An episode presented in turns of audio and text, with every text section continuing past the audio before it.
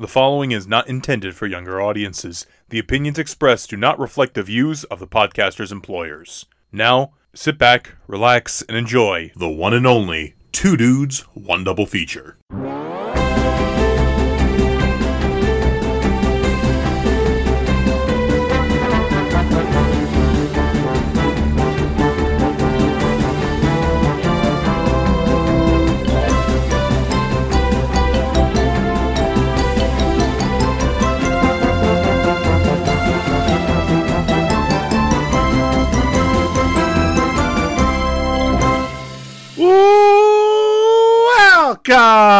Welcome, uh, welcome everyone to Two Dudes One Double Feature, the show in which two dudes talk two films, and that is about it. I am Dude One, Richard, And I'm Dude 2 Joe. and we have a very exciting triple feature, very unique triple feature for you guys this week. But before we get into any of that, as always, I must ask my good friend. By the way, happy Valentine's Day. Um, though I, I want to celebrate friendship love as well as romantic love. So, uh, to Joey, I kind of have both of that. So, so You know, you know the Um, funny the no. funny thing is Allison introduces you as one of my two boyfriends. So so at least I, uh, I hope I'm at least like the more active one. I don't know, the better one. If I'm gonna if I'm gonna have this title, I, I wanna I wanna be like the best. you want to be the one. That's all world champion of my boyfriends. Yeah, I want to be what's who won the Super The Bowl? Kansas The City Chiefs? Chiefs. You want to be the Patrick Mahomes. I want to be the Chiefs. I want to be the Patrick Mahomes at Disneyland of Joey's boyfriend. Speaking of which, you see he he had his uh, his wife his his I don't know if they're married. I think his his fiance and their and their two kids. The two like he's got like a little toddler and a baby. Uh, and I'm like, that's so precious. the, I saw the picture of them at Disneyland, and I was like, you know what? Good on him. He's ha- he's having fun. Yeah, yeah. But also speaking of that Super Bowl, other than that that call at the end, which you probably don't know what any of this is, but other than that call, I, I I- I I know there are people who are pissed about something in relation to like a some like some sort of call a referee said at, at the game. Is it like one of the the Eagles like grabbed someone's jersey? Or yeah, it was like a it was a whole it was like a holding call that they feel like should not have been done, and it sort of gave the Chiefs another opportunity. You know, um, th- which they probably would have kicked, tried to kick the fi- gonna field goal anyway, but. The difference would have been that Jal- Jalen Hurts, the quarterback for the Eagles, would have had another opportunity um, to you know a proper opportunity, not eight like four sec eight or four seconds on the clock. You know, um, but I think I saw an interview um, on the news where he was where he was basically the, the the quarterback was like, yeah, I grabbed his jersey or something. So I don't know if he's like like admitting that it was it was the right call or something. I don't. Again, I don't. I know jack about football, nor do I care about anything in regards to football. But yeah, it's it's a thing. right. I mean, li- li- listen, like you know, uh, I gotta say that like.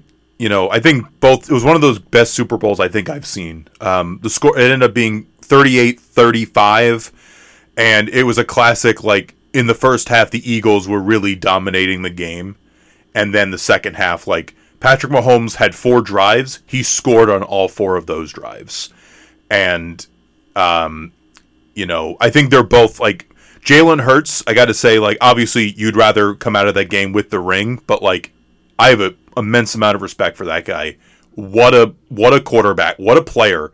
Honestly, like, um, I I, I left that game just because I, don't watch a whole lot of Eagles games.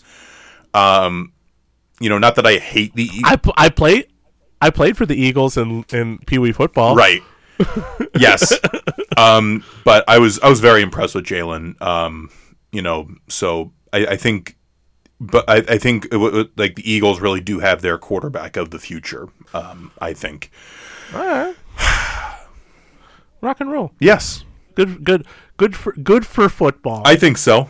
I think so because because Yeah. it's terrible when you get to the Super Bowl and it ends up being like a like a, a boring game, or Oh like- yeah, you know you don't want to watch. You don't want to watch just like. a normal game at the Super Bowl. You want to watch something exciting. because this is the season But- finale. People yeah. are like the season finale of football, and it's like, yeah, yeah. did you watch the season finale? Oh, did you see that? Did you see that scene where they threw the ball and the one guy caught? It's great. Uh, the Rihanna, the Rihanna halftime show was good. I thought all the musical acts were really good. I heard she revealed she was pregnant. Yes, and and like every year, like there was all the tweets from all the all of my fellow uh, uh apathetic football people. well, they were like, "What's with this weird uh f- game going on at this Rihanna concert?" it's like every every year, it's like you know, I think they did it for the Weeknd. Like that Weeknd concert was pretty pretty solid, I guess, but I don't know what was going on around it, but. I, I love the Weeknd.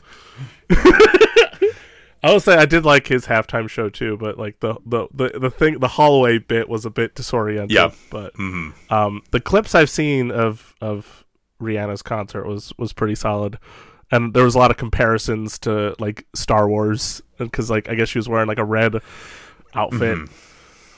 The- like the So, Praetorian that was pretty guards. Uh, yeah, So yeah, I've seen I I literally the whole time during the Super Bowl I was upstairs playing video games. I was playing I was playing stuff, so I didn't really watch anything. But I I heard I've heard good things, so that's nice. yes, um, yeah. Yeah. So so how are you otherwise outside of the Super Bowl? You know, it's like a day by day thing. Honestly, I'm not going to get too Mm-hmm. much into it. Um, you Yeah. know, things seem to stabilize, but it's just you know, just an up and down kind of thing. Um, and just trying to figure it out. Trying to fi- trying to figure figure out what we're figuring out.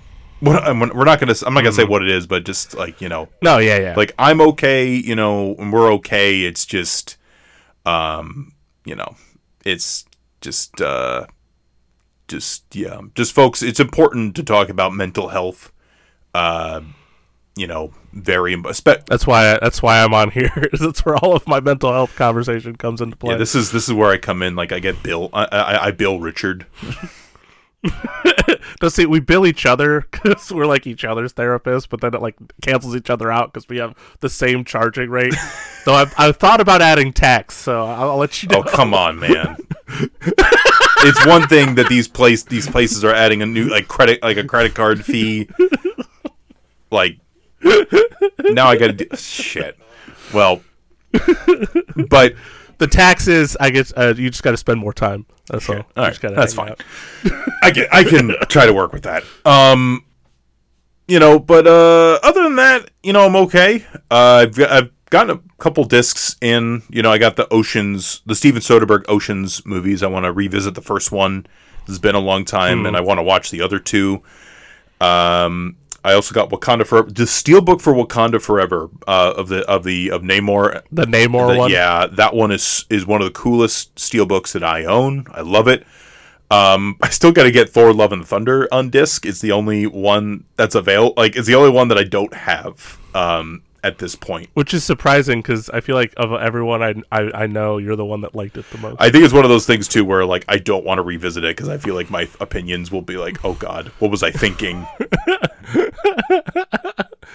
Uh, we have no plans to talk about it on the show, but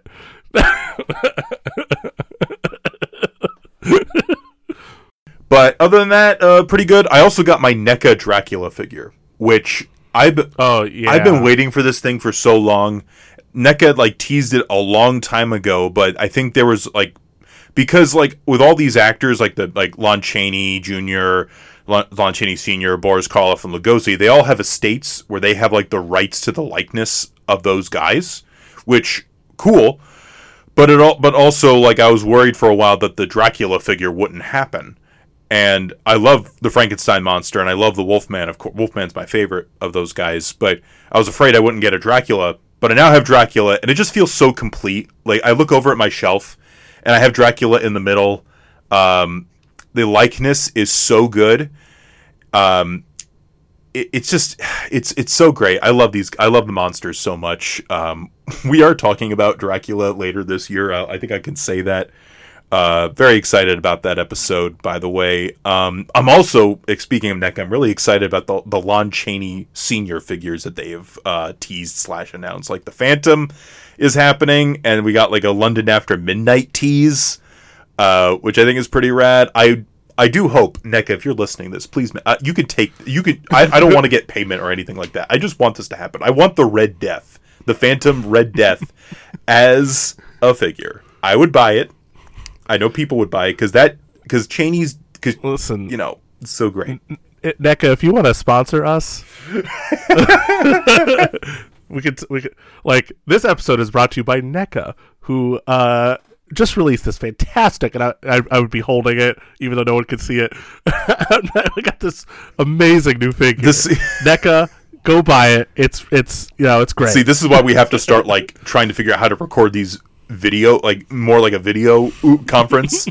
um, I'm trying to think what else. Um, but also, uh, also speaking of NECA, like the American Werewolf in London figure of, of the Hell, Hellhound. Oh my god, Eh, that's one of my favorite figures uh, as well. Um, yeah, my uh my friend was at Target the other day and sent me a Snapchat uh video or photo of the of them and they had the American Werewolf figure there. So I was like, if I had money, Yeah. if I had money, I would probably go over and get that. um like expendable like guys like you shouldn't be um like people think oh i want to grow up i'm gonna do i'm gonna be like a really responsible like adult no. No. what i do is i take my king kong like sh monster arts figure have him riding the american werewolf in london like as like a noble steed this is what i do with my free time uh but one more thing Like- before i Yeah. pass it off to you i know i've been talking for a while no, you're fine. uh, I want to give a shout out uh, to Double Rewind, real quick. I was wondering. I, I was. I was like. I was surprised you. It took you. A second Uh, yeah, to and- I was like. I thought he was gonna like sponsor, or not sponsor, but like you know, say, hey, go check. give them a shout out. I'm going to post their link in the description. Uh, Steph and Jill, uh, I've known them for a long time. I knew them. I've known them since college. They're great. Uh, Steph writes a lot about about movies, um, and they started a podcast, um, Double Rewind. And uh, Richard and I, I know Richard, you're still working on the first episode. Yeah, I. I it's. It's. I. I ADHD. It's all it's all good. but so, but I listened to a good chunk of it, and no, it's. I love the opening music. Yeah. I love their logo. They're both very good. Yes. They talked about Bridge to Terabithia, which I was like, yes. yes, And I love, I love that they're like not to spoil that episode or anything, but like I like how their their initial experience for like when they both like fell in love with movies was they both watched Bridge to Terabithia, but they didn't tell the other like that's was the starting off point, and it's like years later, like, are you kidding me? So I, I thought that was cool. See, this is why they're they're cooler uh, than I am because my launching off point for cinema was the Master of Disguise. But it makes sense. Sadly, it does. It explains this whole, whole endeavor. But their show is great. They talked about the first Mission Impossible on their episode because Jill had never seen it. I think it's sort of the theme of the show is exploring things that they haven't checked out yet, or one of the other hasn't checked out. So, uh, double rewind. Steph and Jill, definitely check it out. Um, Richard, Yes. how are you doing though? More importantly than what I'm doing. You, listen, we're as important as each other. You know, I probably think about what's going on with you more than I think about what's going on with myself. Anyway, Bruh. Mostly because I see it and I experience it, and I'm like, well, there it is. no, um, oddly, like I've, ta- I think I mentioned this in the last episode. I've, I feel like I've been in better spirits the last couple of months, which is, which is different. Um, but it's nice. Um, it's, it's sort of, it's sort of gone down a little bit, but you know, I feel like that's mostly just normal. Um, I'm just more neutral, I guess, at this point. But uh, I feel like I've been in better spirits. Um, I feel like it's also probably because, like, you know, holiday blues and uh, sort of ending, and then like you get this rush of like, oh, you know, like I don't know. The oh, I, I'm just letting, like, oh, okay, I, I'm, I'm, I'm, I'm enjoying this. Um, so I'm just taking, I'm just taking it one day at a time. Uh, it's the best I could do any at any given time. Um, just been working a lot, playing games. I've been playing uh, Dead Space, which I've never played before. Um, and that uh, that got a remake, and uh, so far it's really good. Though it's it's like any horror game. It's really stressful because like you're just going around like narrow corridors trying not to get attacked by like these. They're monster. They're, they're called necromorphs, I think. Um, yeah. Um, and like they have giant claws for arms, and like they have little like arms coming out of their stomach or whatever. It's a whole. I, I don't want. It's gross. um, but I've been doing that. I've been watching Last of Us on HBO, which is really good. But also, I'm I played the game and I actually got the remake of that as well, um, which is also very good. They did a really good job updating that and uh, just you know making it modern and giving new designs for everybody and whatnot. But uh, Do you think I should get uh, the Last of Us game because I have a PS5? yes, yes. Oh my god, like it's it is very different from the show. Sure. Like how like you've watched one, episode. One. I like it so far. Yeah. I just need to have the time to watch the others.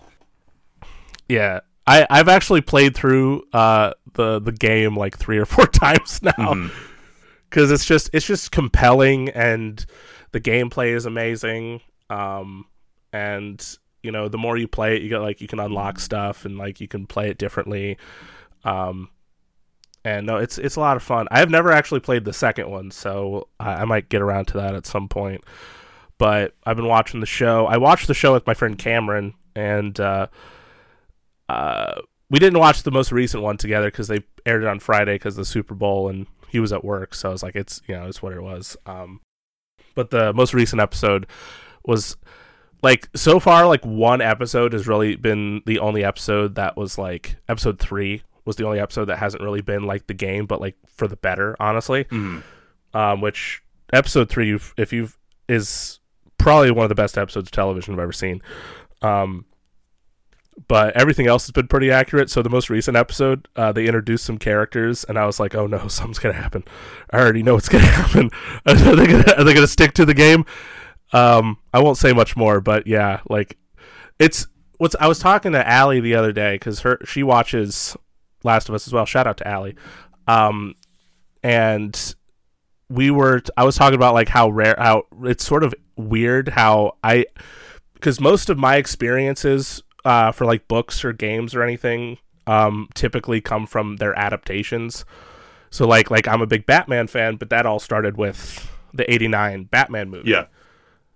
Whereas when I when I got older is when I started reading the comics. So now they make Batman movies. I have comics to base off of that and how I feel about them. Sure. Um, whereas whereas usually like like if I watch like I don't know like we were talking about Hunger Games not long ago like like when I watch those movies I've never read the book so like the extent of my Hunger Games experience is just the movies. So it's it's definitely interesting, especially when it's something that sticks pretty close to the source material. It's it's pretty it's always wild to watch someone else interpret something that you're familiar with or at least a new interpretation of something and so far and they actually got the guy who created the game to also help create the show so that's pretty cool so i've been enjoying that um I, I finally watched a couple of 2022 movies, so there's still a couple of them that I haven't seen. Mhm. Like you mentioned, you mentioned uh, Wakanda Forever. I finally watched them. Oh boy. Oh, Waiki is sending me a message on Twitter. Waiki, I love you, but I'm recording a podcast right now. Honestly, he should he should know better. Come on. He's such a diva. He is That's a callback to another episode. he is such a difficult difficult human being. Waiki, I love you. I, I, I am also fond of you, Waiki. I, I love you romantically, Waiki. Uh, sorry, Taylor. Excuse me. Oh, sorry, Joey as well. My bad. Um, he's staring at me right now. Damn right I'm staring. Listen, it's it's all physical with Waiki. That's You slut. damn right. I should have known better. But oh my gosh. Um, hi, Waiki. How you doing? Um, uh, anyway, so um, I watched Wakanda Forever finally. Um, that would like because I remember when you watched it in theaters and you were telling me about it because like I was just like, listen, it's probably going to be in theaters for a second. Just tell me everything. and so you told me essentially everything that happens in the movie, and I forgot most of it, thankfully. Oh, good. so Nice. So when I was watching the movie, I was like, I, I remember like, oh yeah, this or oh yeah that, but like most thankfully because enough time had passed, um, I was like, oh yeah, I totally forgot he told me about this. uh, so Do you want me to do that So with that uh, helps. Quantumania uh, when I see that? yeah, no, honestly, like that, like that one, I'm just like I don't care. like it's it's funny because like that one's getting like negative reviews like on on Rotten Tomatoes or whatever. Everyone's like, oh my god, it's the next Rotten Marvel movie, and I'm like, normally that would make me more excited because that's what made me excited for Eternals and why I loved Eternals. Not outside of it's an, it's a, it what got me to Eternals, but I loved Eternals on its own. Um, but as far as as far as Quantumania is concerned, like I just didn't care about the first two enough anyway to even want to watch the new one. But I'm excited for Jonathan Majors because I love Jonathan Majors dearly. Um, so I hope I hope everything works out for him. Um, because I've heard he is the best part of the movie. Thus, from so which is understandable. Um, but yeah, so I watched Wakanda Forever. It was it was better than I expected it to be, but also like it's I was telling Joey this, like my my most common complaint about every Marvel movie now is just that it would be better if it wasn't a Marvel movie. Do you want to like, elaborate I what you mean by that? Just that way we don't get Yeah. people. You know, because I, I, I, I remember. I, I think I want to let you because I think you've described it to me, but I want to let you Mm. defend yourself. I mean, I, I don't feel like I need to. Not that defend yourself, anyway. but you you know. Mean. yeah. But um, what I mean by that is, uh, like I like we talked about Doctor Strange, for instance, or we talked about um, Shang Chi. Both I en- enjoyed immensely. You know, Shang Chi especially was really really good. But the thing was, I feel like these movies are held back by the Marvel Studio system in that they have they have they have a plan. You know, like Kevin Feige has a plan um, because he wants to build out a whole universe, and that's just the general nature is that you have to have you know certain things happen in each movie in order to like lead up to that big universe thing which is why like some directors even said nah i can't do that because i want to really put my all of myself into this movie. And sometimes they get that opportunity like james gunn gets to really let loose on the guardians movies because in truth outside of those two avengers movies they were in the guardians don't have much connection um, to the greater mcu or the the thor movie. But um, at the end of the day like you know james gunn can go and make his guardians movies and they literally and he'll probably get like one note like oh we'll need a infinity stone in the first movie. Maybe a thanos appearance but other than that like do what you want. Especially Guardians Two. yeah. Like guardians 2 is like is is basically like all james gunn i feel like. Um and that's not to say that you know obviously because movies are collaboration so you know uh, several different factors are going to come into play and that's just the ultimate nature of movies in general but um because marvel has such a plan like and they have to do x a b c d e f g um, the directors feel like they don't get to really let loose as much as maybe they claim to in interviews and whatnot. Um, now, again, I don't work. I don't work in the Marvel system. I don't know how they do all that stuff. It's just, it's just, it feels like common sense that this is how it would play out. You know, you can make the movie you want, but you need to do this, this, and this, which is is like anything really. But I feel like because a lot of these filmmakers are held back by the fact that they're Marvel Studios films and they have to do all these different things, they don't get to really tell the stories that they want to tell necessarily. So, like, you know, I see Wakanda Forever and it's a moving story about grief and loss because obviously they lost Chadwick Boseman. May he rest in peace. And, um, like, those are the moments in the film that were super, super impactful to me because, like, they they made some odd choices, but they clearly wanted to to express their grief, and it was like a it was like a therapeutic session. Like Ryan Coogler and not just Ryan Coogler, but like the crew, the cast, everybody who was making that movie, like were so close with Chadwick, and they and this movie in many ways felt like it was supposed to be a dedication to that. So and they and they achieved that mostly, but then also Marvel's like we need to set up Ironheart, we need to continue the Thunderbolts connection, have Julie Louis Dreyfus show up, we need to do all these different things, um, and like it kind of muddles things a little bit. Like like I I thought the the the actor that played Riri Williams was very good. Fantastic. I just thought I just thought the character didn't amount to much other than hey, look who it is. Mm. And so, but that's just been like my common complaint is I feel like the movies would be better if they weren't like a part of a connected universe. I guess to be more specific. I, I think that's kind of why. I mean, again, some of these movies are not very good, but I, in a sense, why I kind of miss some of those 2000, like early aughts superhero movies, because Yeah. they were very much like the spider, like the Sam Raimi Spider-Man movies were very much those like it was Spider-Man. Like yeah, Spider-Man 3 got a little crazy with Sony intervening, but even even then, I'm like it's still focused on Spider-Man's issues and that thing. Whereas now it almost feels like now Mm-hmm. we're it's like checklist mode, right? Are what Easter egg are we going to Yes. get? And again, there could be fun in that. I know you and I have some Yes, fun with, yeah. Mm-hmm. with that too. You know, we like there's Marvel. We've talked about some Marvel movies, guys. We don't we don't hate the whole enterprise Yeah, we've talked about a lot of them. quite a few. Um, but like it, it was kind. Of, we have we are like our next episode has a Marvel. Movie. It movie. does. Fun It fact. Spoiler alert.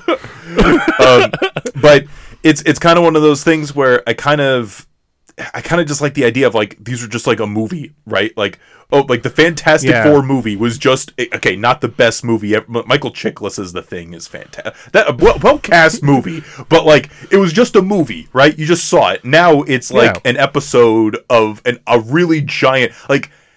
Another thing, I haven't watched it, any of the Marvel stuff like on, on Disney Plus in a while. Not that I've like I'm like oh my god, like I watched like an episode of Miss Marvel, um, the kid, who, the, the girl who plays, um, you know, uh, Miss Miss Marvel. Marvel. is fantastic on that show.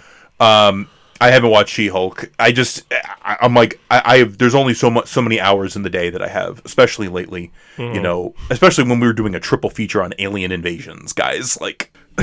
Yeah, like we got we we got we got some things to achieve here. Okay. we got we got a lot of goals, a lot of goals. Um, but ultimately, it's kind of like you know people like because I think about I do think about sometimes like I think about like Ant Man one in certain respects. Like, what if you put Ant Man one in the two thousands? People would be praising that as like the greatest comic book movie ever made. I feel like.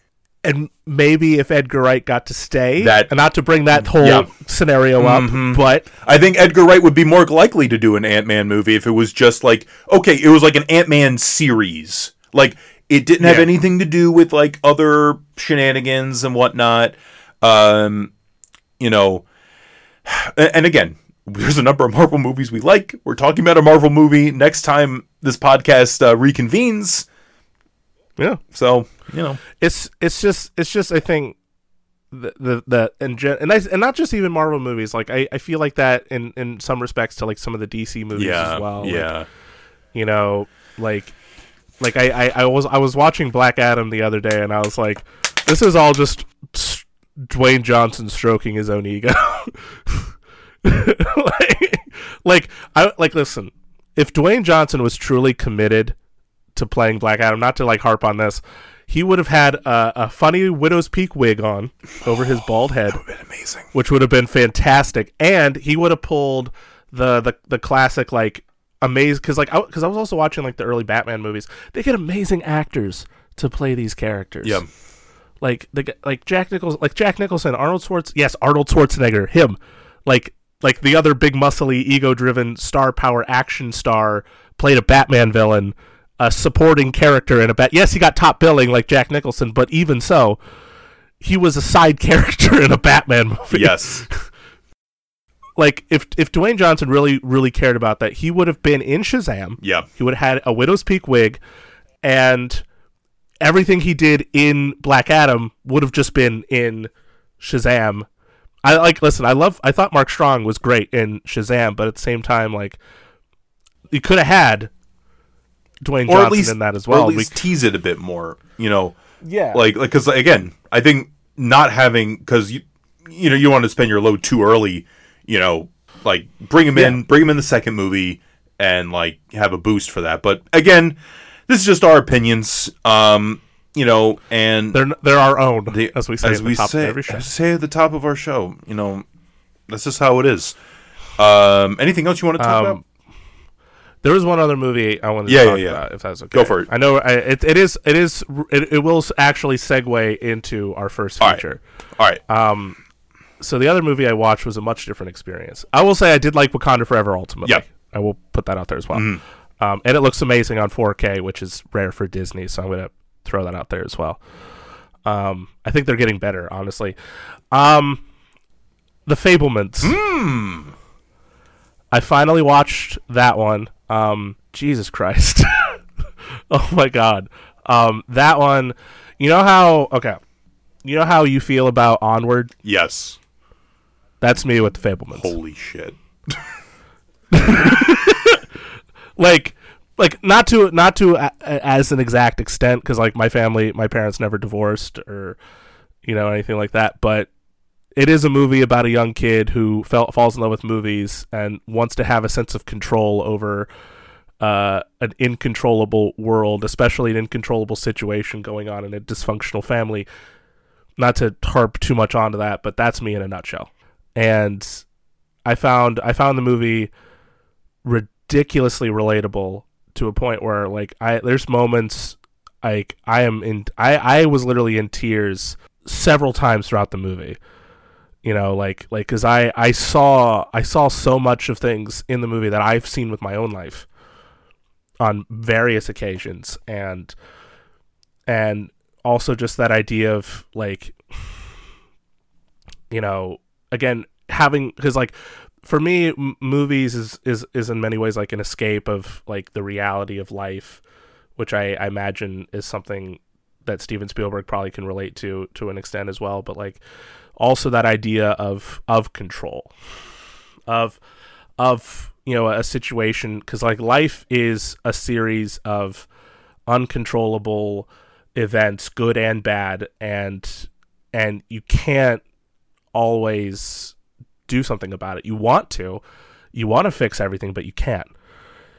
And so, in a way, like when when I feel like part of the creative effort of doing anything like making videos, like I've done, or short films I've done, or making a podcast with you, like there's that sense of control of wanting to take a scenario and change it, and or or or anything like that. And I I I looked at that in the film, and I thought that's that's me like that that that struck a chord so much that it was just like it, it, it became harder to watch but on but but that doesn't mean the movie was the movie was incredible. Like like this is clearly like similar to, to Wakanda Forever with Ryan Coogler and everybody this was an incredibly personal and important story it seemed like for Steven Spielberg to want to tell. Like you know I know for a lot of people they're looking at the movie like oh he's just being self-indulgent or oh he's you know it's like no.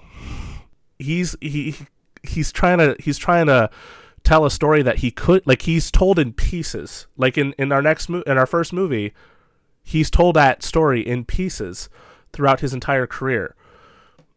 And he this is the first time he's really got to like unleash it all and and really truly get personal with it. And I have nothing but immense respect for him. And it's also just a reminder that listen Steven Spielberg and we'll talk we'll reiterate this as well Steven Spielberg is one of if not the greatest like the goat for sure especially as far as like Hollywood films are are, are concerned. Yeah. Not to have a sound like uh, be Hollywood, Hollywood, which, which we tend to be, but he like it really like people. I think you're right. I didn't mean to interrupt you, but like people sort no, of you're fine. take him for granted when you really think about it. Um, Mm-hmm. like I think about West Side Story. Like it, it's Like, it's his best. what? Say, The Fabelmans is his best movie since West Side Story. like think about that and no one saw either movie until it got like awards buzz I saw it in theaters, and then I got sick. I saw um, I, I saw Fabelmans in theaters. Um, actually, a bigger crowd than I was expecting. So, um, That's good. That, that was That's good. I, and that was um, I didn't. Ha- I'm. I'm. Thank you for sharing your experience uh, with this movie. I definitely got emotional just Mm-hmm. from a general like movie movie making sense and just how well the story was told. Mm-hmm. I mean that whole cast is is fantastic. Um, Gabriel LaBelle as Sammy Fabelman, So good. so good. Michelle Williams, of course. Uh, Paul Dano, Paul Dano. Is it Dan- Da- Dano? I th- I, yeah, I think that's how he Dano. pronounces All right, it. So I know, I know, I know. We said something different in the Batman episode, so I want to. So Dano. Okay. Paul right. Dano. Paul Yeah. Dano is uh, really good. Is really great. Uh, David Lynch. Uh, and the, Where's the horizon? If it's at the top of the screen, it's interesting. the, the best. if it's at the bottom of the screen, The it's interesting. the best- If it's in the middle, sorry. no, sorry. I, I you were doing that so well, and I was If it's in the middle, it's boring as shit. and then, then the camera move. Is that what you're going to talk no. about? No, I was ta- I was talking about like um like when like uh, Sammy Fabelman's in like um John Ford's office, and you hear the Searchers music. Which is so great, great piece of music by Max Steiner, and then there's a record scratch that interrupts. I just love that he walks into the room and he's got lipstick all over his face. Yes, yes. And then and then and then the assistant like walks up with a tissue like hold on. um but this does transition beautifully into our next film because in some ways I feel like this I feel like in a lot of ways this connects with the Fabelmans more than almost any other movie or more than a lot of his movies, I would say. This this is this I mean listen, there's you can go through like a lot of his filmography and you'll see the theme of dysfunctional family and broken family Right. as a very common thread um, but in this one especially it's at the forefront Yeah.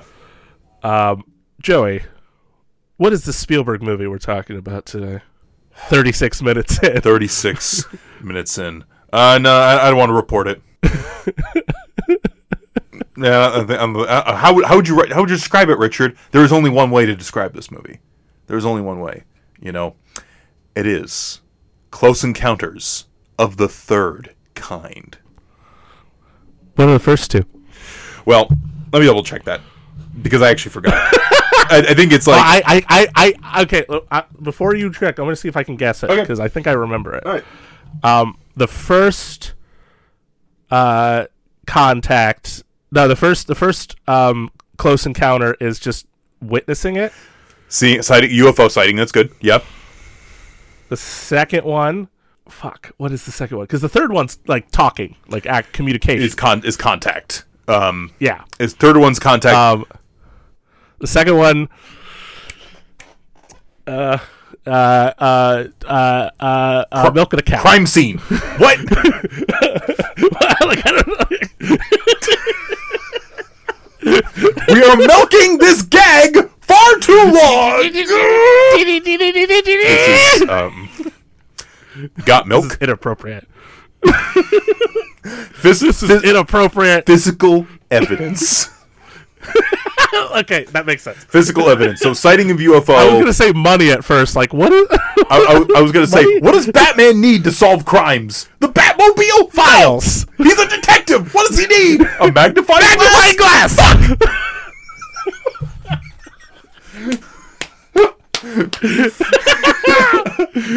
he needs gadgets and a brain. He needs.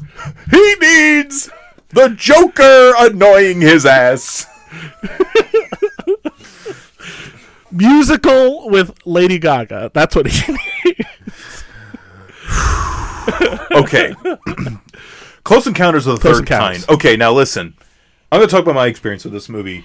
Um, I remember, I always remember the poster, but also I remember, you know, as a kid, go, I talked about this, going to my uncle's place uh, on, the, on like Sundays, you know, watching movies. I've seen things like Superman, Indiana Jones movies, Star Wars, Jurassic Park because of him. I also saw this movie, which um, as a kid I only watched once because if you are a young child, it's not. I mean, there are some great parts in this, but it's not exactly like like when you watch Raiders of the Lost Ark.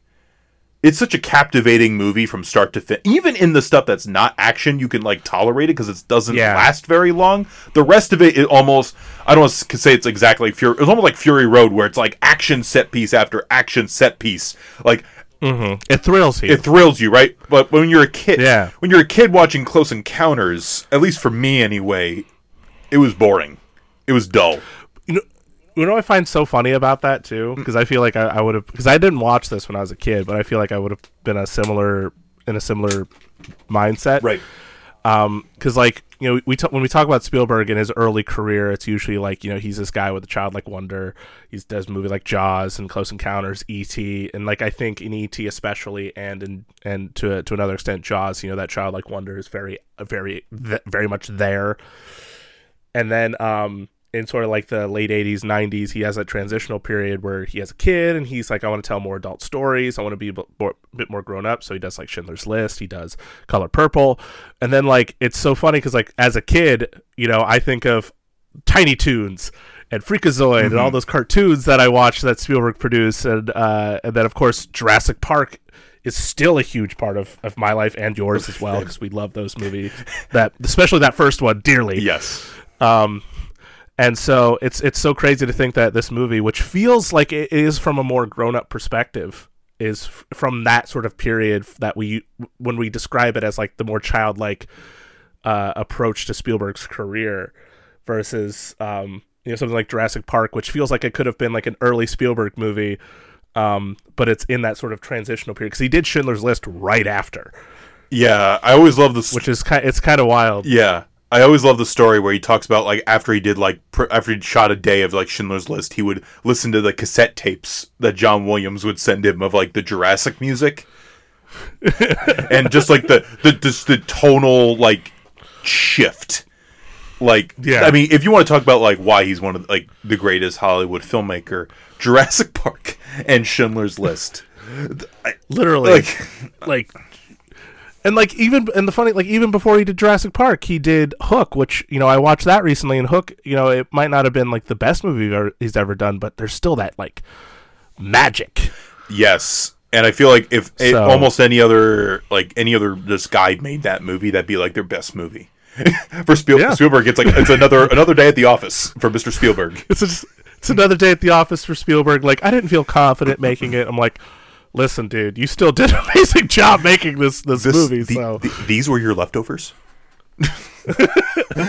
like like like you go into the fridge and you see like his leftovers, but it's just like a beautiful chocolate cake. It's a gourmet and it's still warm. it's it's a, this like bird that's still warm. It's still cooked well, and you're like, "This is your leftovers?" Yeah, I Um, just put them in the fridge. But going Damn. but going back to Close Encounters, um, Mm-hmm. it, it it's like I revisited a couple uh couple years ago when I got the 4K, which is one of my favorite 4Ks, by the way. And you got it on 4K recently as well. I'm rubbing it on the microphone. Yes. um, but it was a movie where I watched it as um as a twenty as a somebody in my late twenties, and I went, "Oh my god, this uh this this really speaks to me," and it the awe and wonder of this thing is astonishing, and I would love to see this on the big screen. Um, the basic gist of this story, you know, um, as Mike calls them, space Allens. There's UFOs. Not instead of space aliens, he calls them space Allens sometimes. Good old Space Allen. Space Allens. Um, Allen Wrench. No, Space Allen. space Allens. Um, so basically, like all over the world, uh, there have been like UFO sightings. There have been these mysterious occurrences that have been have been going on. Um, something's fishy. Something fishy is happening.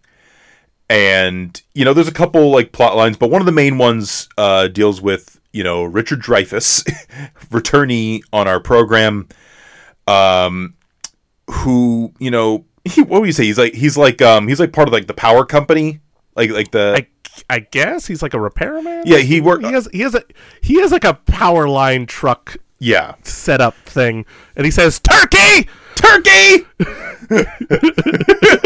So he's got that going. where for him. corn road is Do you know where I can find? What does he say? What do you know where where I find find? corn uh, is it corn road i gotta find the line now it's gonna bother me so much. It's it's Joey's favorite line in the whole thing because it leads to turkey.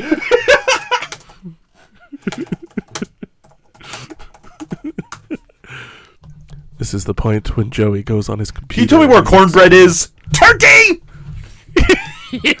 um, but No, no, no. We got to we got to do the lot. We got to do the whole thing justice. So I'm gonna drive. So I'm driving. Here we go. Da-da-da-da. And you're parked in the middle of the road. You're in the middle of the road, asshole. you tell me where. Can you tell me where cornbread is? Turkey. There you go. All right. Okay. I'm glad. It. I'm glad we satisfied that. But anyway, in case you're still listening to this um, and not completely irritated by us, um, so he he works as a power you know power guy. So he's just go out because power's going out all over the place, and he has an encounter uh, with a UFO. He gets sunburned, and He gets he gets two faced. he gets he gets two half, faced. ha- half his face gets sunburned. half his face is sunburned, um, and he becomes obsessed. He, uh, he he he can't. he's he's he's one of many people that are like f- super focused on it because they can't stop seeing like specific images yes. from these encounters. Um, there's al- there's also um, there's also uh, Mel- um, what's her face? Why am I forgetting her name? Melinda Melinda Dillon. Dylan, yeah, Yeah. may she rest in peace. By the way, um, she uh, she's a se- separate fa- family. Her son. Uh, there's weird shenanigans like the, his toys are coming to life, and he looks like a space alien. Yeah. uh, yeah. That was my that was my big like, that was my big takeaway. I was like, how do we know this kid's really human? like, How do I don't know? believe it. Like this is a this is a Men in Black situation. I need Tommy Lee Jones. I need him to come here and look at this kid and be like, "Yep,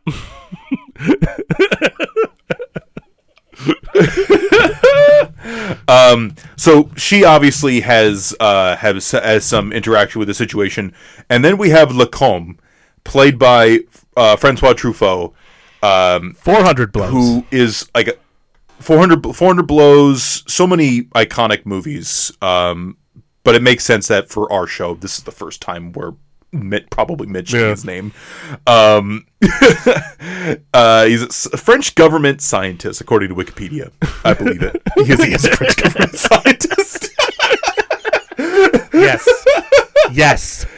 um, you know, but I really love him in this in this movie. But also, it's another connection with the Fabelmans because if you had a, a famous director cast uh, as a character, he's a pretty significant supporting character. Um, you know, so I would say in some ways, like like your three lead, you got you know, Richard Dreyfuss, Melinda D- uh, Dillon, and uh, Francois Truffaut. You know, because he's investigating this from all all different corners of the world, and those are some of my favorite scenes in this movie. Yeah. I I mean- it really feels like a. Sorry, Uh, go I ahead. was to say, like, I feel like that whole opening scene of the movie, like, not only is a really good scene, but I think it fully encapsulates the entire point of the movie. yes, because yes, absolutely. because so like like you were saying like each of these characters are sort of experiencing these encounters these close encounters in different ways you know you got richard dreyfuss and his whole thing with his family and and how like this encounter sort of consumed his whole existence to the point where he like starts stealing stuff from his neighbor just to build a monument because it's in his head or like uh, Melinda Dillon um, drawing pictures and putting them on the wall and her and her kid constantly running away. Um, and then Francois Truffaut uh, Lacombe uh, he's uh, he speaks French. That's his native language just like in real life. And they need a translator. And uh, this is the best French person that's been on the show. Um, um, but like the whole opening of the scene is essentially them trying to talk to each other yes, because like you have um, uh, Francois Truffaut, you have the the other dudes. They're in the desert. They can't see shit because Yep. and they're trying to figure out what's going on because they find these planes from like World War Two or World War One. Which was it? Which one? Which one of the wars? I think it was it was World War it was World War Two. World War Two, um, and they find that they're perfectly intact, and they're Yes. just sitting there in the desert, and so they're all trying to communicate this stuff to everybody, and there's like at least two or three people who speak different languages, and they find and they couldn't even find a proper translator, but they find like a cartographer or whatever, like the is it like the map guy or something? Yeah. um, who speaks French, so he's able to talk to Truffaut, uh, to Lacombe, Bob Balaban. and uh, essentially, like it's it's crazy to watch that first scene because it is essentially the point of the movie is communication. It's like and language. like you know language talking to each other because like that's the ultimate you know thing that divides a lot of us to on one hand is that we all speak different languages but that doesn't mean we can't talk to each other yeah. and so there's always a way to do that and so obviously that perfectly sets up in many ways what how the movie ends and how they sort of are finally able to talk to the aliens but yeah like i just i, I was thinking about because i was rewatching the movie when i got my the upgraded disc on 4k and i was watching that opening scene and i was like this movie this this whole opening scene just tells you point blank what this movie's about without without like you know spelling it out you know not like telling you this movie's about communication. It's literally about you know it just shows it to you. Like you have all these different characters trying to talk to each other about this one incident. That is a great that is a great scene. I'm also thinking about the scene where they're in India and they're and they're all humming the da da da da da. And it does, like, the- the and hand I love it when they're the hand thing, but also I love when they're like, "Where did you where did you see it?" And they all point up. It's just such a wonderful, just um, stark like, "Yup, that's uh, that communicates it." And I just love also the idea like they're these scientists and they have to d- use all these different things, but also they're like, "We need a globe" at one point because they need the latitude because they're discovered like, "Oh, we need latitude, longitude for this." And so they um, they have to do that. But I think one of the great things about this movie, I think, is it it really captures like just the the the sheer mystery of like extraterrestrial life and space and UFOs. Like I love the scene in the beginning where they're at the air con- air control uh, center. Uh, the guy who looked like Morgan Freeman, or made, that- made- made us that- think about Morgan Freeman. he had such a like morgan freeman voice he was so good Yes, That guy should also Um, narrate But I love what. yes, I agree. Um, but like he was talking to the like like, hey, you want to report this? Like, I don't know how, how to report that. Uh, what do we classify this as? and I love their like like, and it sounds so genuine. Like guys, like it was it was kind of brilliant. Uh, you know. Um, I, I think it's one of those things where like it does have like the sheer awe and wonder of it, but it also feels like a, a somewhat realistic Mm-hmm. approach to like, okay, what if we did, um, you know, somewhat realistic slash optimistic which approach is to encounter so extra- different than normal because like we had a whole episode with alien invasion movies where the aliens were yes, the bad guys. right? Mm-hmm. and this movie is like the antithesis of that. Yes, So like on, yes. to to expand on your note a little bit because like I I agree that I think the the the sort of mysterious aspect is is what really sort of keeps that wonder intact and also just like because the whole movie is from the human's perspective. And you have again these three separate groups. You have um you have the scientists who are trying to communicate uh what the experience is you know what they're trying to you know how how they want to approach this whole phenomenon. And then you have Richard Dreyfuss who and uh, Melinda Dillon who literally have the image like the specific image in their head of uh what's it the Devil's Tower that mountain which is Yes. a natural actual thing which is really cool um we got to try to visit I would, that. I would, I would totally visit it. Should we do a whole episode like trip. we're in front of this mountain? No one's told us to leave, so we're gonna record. um, But like they, they, they Yeah. have this image in their head of Devil's Tower. They don't know how to explain it because they don't know what it means or what it even is. So you have you have scenes like like Dreyfuss scaring his family when he starts turning his mashed potatoes into it, and then like um, even after that, like he he's going uh, to the neighbors. Like I was mentioning earlier, he's going to the neighbor's house and he's he's stealing weeds from his own yard. He's stealing chicken wire, uh, like from his neighbor's house. Uh, he's throwing trash cans into the house, like you know, and uh, and then like Melinda Dillon, though we don't see it, we see the aftermath of it. Like she's drawing all these images of the the actual thing and and the sort of i think the key difference with her experience is that she's more terrified a little bit because like her especially because Yeah. her son gets abducted But also, I think her scenes definitely do play out more like a horror movie. Yeah. Like when she's trying to close up all like the the different like the windows and the coverings uh, of the house, like the screws are turning Mm-hmm. in the um in like the air vents, and it, that is such a great like effect, like really scary scene. Yeah, like it, it, it sort of made me think of Poltergeist, which is funny because like there's that there's that whole you know rumor that Spielberg actually directed that, but I'm not going to dive into that. Um, but uh, like it was, it, it's like truly like unnerving just to have that moment, and then the kid. You know, is taken away, and like the, the you see like the clouds or whatever, and you see the sky, and it's just like Yeah. you see the lights coming in through the doors when the door opens, just that. Yes, uh, but Melinda Dillon is so great, uh, so great in this movie.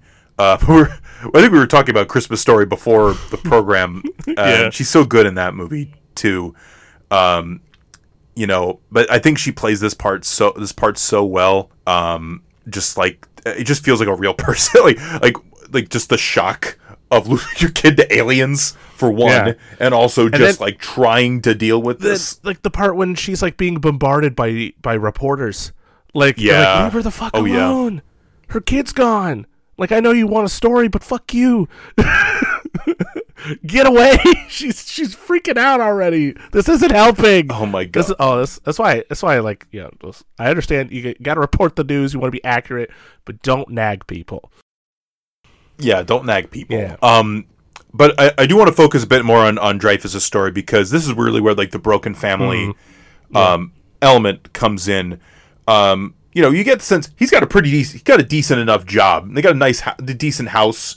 You know, but there's clearly tension uh there. Like, Um, the bit when he yells at his kid, like, like you're like, what's what is he like? The kid keeps banging the doll on the crib or whatever, and he's like, like you're ten seconds away from death or something. I forget what he said.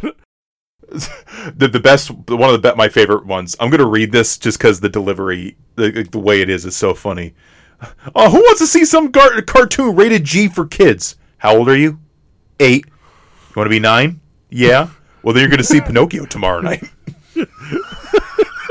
like, I I would be that dad. I'd be like, I feel like I would have. I would say that. I feel like I see, I hear that line. and I'm like, I wouldn't mean it, but I would say um, but it was a Teri Garr right? She plays the um plays his wife, another returnee on the show. another attorney on the show. She's very good in this. She was on Young Frankenstein. Yes. Um, and obviously, like things are strained, and then after his his encounter, his close encounter, um, you know, i i- things get mo- worse because he is hyper fixated. Obviously, and he literally stops talking to his family. yeah, yeah, like yeah like like like yeah he gets hyper fixated he's he's building devil's tower p- mashed potatoes. I, and there's but there are parts too where he does he does realize that.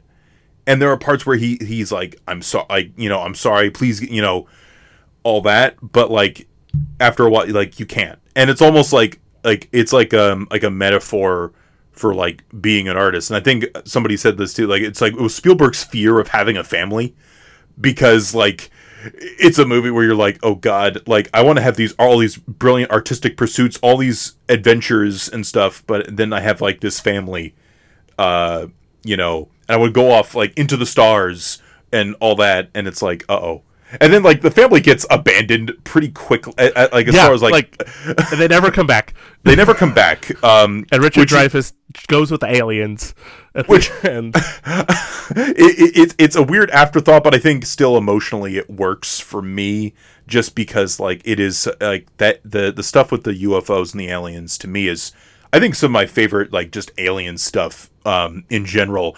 I definitely want to talk about the um, effects real quick because they are incredible. I think they are some of the best visual effects ever. And part of the reason for that, you know why the reason? Tell I, me. I might have told you that. So, Doug, Douglas Trumbull uh, was in charge of the the visual effects um, on this movie, and um, you know they shot um, they shot the special effects and stuff on seventy millimeter, which is a higher higher quality than thirty five millimeter. Yeah. So when you when they matched them up, it looks pretty seamless for for mo- for the most part. When you when I watch those um, UFOs just flying all over the place, I'm like, how the hell did they? And this was also released in 70, 77, the same year as Star Wars. So you're like, oh man, like. What? Like- what is this? it's it's funny to it's funny to like think about because like say for a few examples like i can't think of like any modern movie outside because I, I will say avatar 2 is in that in the ballpark for this but it's like it's hard to really you know have a movie anymore these days that you're just like whoa. Because we're so desensitized with everything and like and so it's hard to really feel like that anymore um thank you avatar for doing that. Uh, so that was nice. Um but no like because like ultimately like if you want to just get like like super rational with it it's like geom- it's like potentially geometric shapes with christmas lights on them but that's that's like that's minimal that's like making it seem like significantly less than it is because when you see it you're like whoa. You're you're like entranced by this Yeah. especially um like this like some of the scenes when Richard Dreyfuss is like on this on that cliffside on the road and you just see him like passing through just like yeah oh yeah. and yeah then like of course there's the iconic ending scene which um, has basically become the cover of every modern release which i'm like listen i get that you know it's an iconic thing it's a movie it's been out for a while but like you know don't show the end of the movie it's a great I love the the original po- the original poster is so great. it's just like a road with a light at the end of it and it's like the first kind of encounter the second kind of encounter and then there's the, the close encounters of the third kind directed by steven spielberg Um, but obviously, like these things, all these storylines and plot lines come to a head because obviously things are going to happen at Devil's Tower. Um, and they're uh, Melinda Dillon and and Richard Dreyfuss are able to sneak in, and this is where they we make we make the proper contact, basically. this is where the third encounter happens. The third encounter happens. Um, you know, and and how and listen, how do they communicate with the aliens? With the probably the most universal form of communication, music. that's and that again like it's one of the like John Williams it's hard for me to pick a favorite score like there are days where I'm like Raiders of the Lost Ark like there is nothing that gets me more pumped than the Raiders of the Lost Ark score or Star Wars is just so, such a perfect match with what the concept is and it elevates even elevates what it is this Superman. Superman. Superman. Da, da, da, da. And this one, this one, the music is integral to the story. Also, shout out to ET, by the way. That shit makes me cry. But oh yeah, uh, yeah. ET um, great. but like this music is integral to the story. like, like- and it's not a musical, but like the music is literally integral. The the fi- and it's da da da da da. Like it's it's important. it's the movie. It's they literally like have to set up a keyboard and like a cool like looks like a rainbow like, listen, bright. to, to, to, to, to any to any DJs out there in the world, um, which I know is a very common uh, sort of you know thing these days, but like to any DJs out there, I would highly I would highly enjoy it if you set up your rig like a close encounters thing. Like I know you want to have the lights flashing on the crowd and stuff, and you want to be like drop like the bass drop like blah, blah, blah, like all that stuff, but like have a big old bar behind you that flashes light and like do like a light. I, I think that would be cool. I don't know if any of them done that. I don't know anything about DJs all that much, but if any of them do that, that would be cool. Yeah, I mean that whole the whole sequence is is pretty amazing, and it is the. I mean, I think the rest of the movie is fantastic, but that is that that like when you get to that, it's such a satisfying payoff. Um, and uh, You see that like mothership, yes, um, which is so beautifully designed. I love that the top of it looks like a small section of a city, yes, and then like the the the aliens come out, and then like the the people that they've like have had experience with, you know, the aliens like the World War II pilots, which haven't aged at all. Um, which I, it makes me think of like uh, it makes me think of two things. Not not to veer off into other things, but one, it makes me think of John C. Reilly in Skull Skull Island because he's stuck on an Yep. island and he's a World War II pilot and he comes back and the world's different. and it's the seventies. It also makes me think of it's the, it's the seventies, um, and it makes me think of um, those SNL skits uh, that Kate McKinnon did with Ryan Go- and a couple Ryan Gosling, and a couple of like I love the skits where it's like uh, the FBI agents are interviewing people about their encounters with aliens, and so like you got uh, Cecily Strong. I'm starting to sound like uh, Steven Yeun uh, from from Nope, which you know, spoiler We'll get to that. We're gonna talk about later. um, but uh, like uh, Cecily Strong and then like the host are the two people who are like talking about it like it's close encounters, and then you have Kate McKinnon going. What? they were like poking at my boobs the whole time. and then it's it's even funnier when like Ryan Gosling's there because like he's clearly like he can't hold it in, and then Kate McKinnon just like I'm gonna lead into this, and so like so like there's a whole bit where she's like she's like, "Can you stand up for me real quick?" And she says that to Ryan Gosling, so he stands up and he's like, "Turn around real quick," and he's like, "So these guys don't have butts." and so they they looked at mine and they're like they saw the crack and they're like oh no it's broken. And so she's demonstrating on him so she's like pushing his butt cheeks together. It's like so they're trying to put it back together or something. And they start punching it a little bit. And you can just see him like shake because he's laughing so hard. Uh, but anyway yeah so that's what makes me think of. Um, but yeah, that that whole scene I think is amazing. But I also like just that all all these main characters they all want the same. They, they want the the same thing. Yeah. They want to see the same thing. You know. Um, and I also love what Lacombe says too, where they're like, a government doesn't want any a lot of these people there, but he's like, these people were invited. The aliens invited these. they, they picked these people yeah you know um which it, it kind of makes me think of the the the scientist character in ET where he's just like I'm I'm, I'm I envy you Elliot you know because I, I you know I would have loved to have seen ET you know and all Yeah. that nonsense. Um but I also love um the line I I I'm- have it up here too because I don't want to get it wrong. Um and it was one of my Letterboxd reviews at one point because I think it describes the movie pretty pretty well. Monsieur Neary what do you want? I just want to know that it's really happening. And I think that's that's really another one of those like that kind of sum, sums it up sums up the movie in a sense like at least the spectacle and wonder um, end of it. You're just like wow. Like this is something this is something like truly marvelous that is um, that is happening as I leave as I as I, Um, as I as I go into the spaceship, not caring about what I did to them, but yeah. Later. but also what's important important connection to Fabelmans uh, Steven Spielberg wrote this movie and was one of the writers uh, along with uh, uh, Tony Kushner on Fabelmans I was even gonna mention that he mentioned like the the whole art and family thing Yes. in the movie with Judd Hirsch's character. Like, you got art, family, broken, tears you in two tears you in two. Uh, or like, I love the bits like, tear your shirt, go to sleep. you never seen old man grieve before. tear your shirt, go to sleep. he is great in that movie. um, but I think this is a movie that, again, this is a movie that was highly successful. Uh, made a lot of money. You know, was nominated for Oscars. Uh, it is a respected movie, but I feel like in the canon of especially this era of Spielberg, I feel like I feel like in some ways it's slept on. Yeah, yeah. Because like I think when you think of like like a modern audience and their perspective of Spielberg, you know, they think of the movies he's produced more than the movies he's directed. First of all, like we think of Back to the Future, we think of uh, he was the producer on the Transformers movies, uh, or J.J. Abrams movies, you know, or you know, like I think of uh, uh, what's it, the Super Eight. Yeah. Um, or like uh, you know some of his more modern movies, which the unfortunate truth is that I feel like a lot of his more modern movies weren't movies that people connected with very much.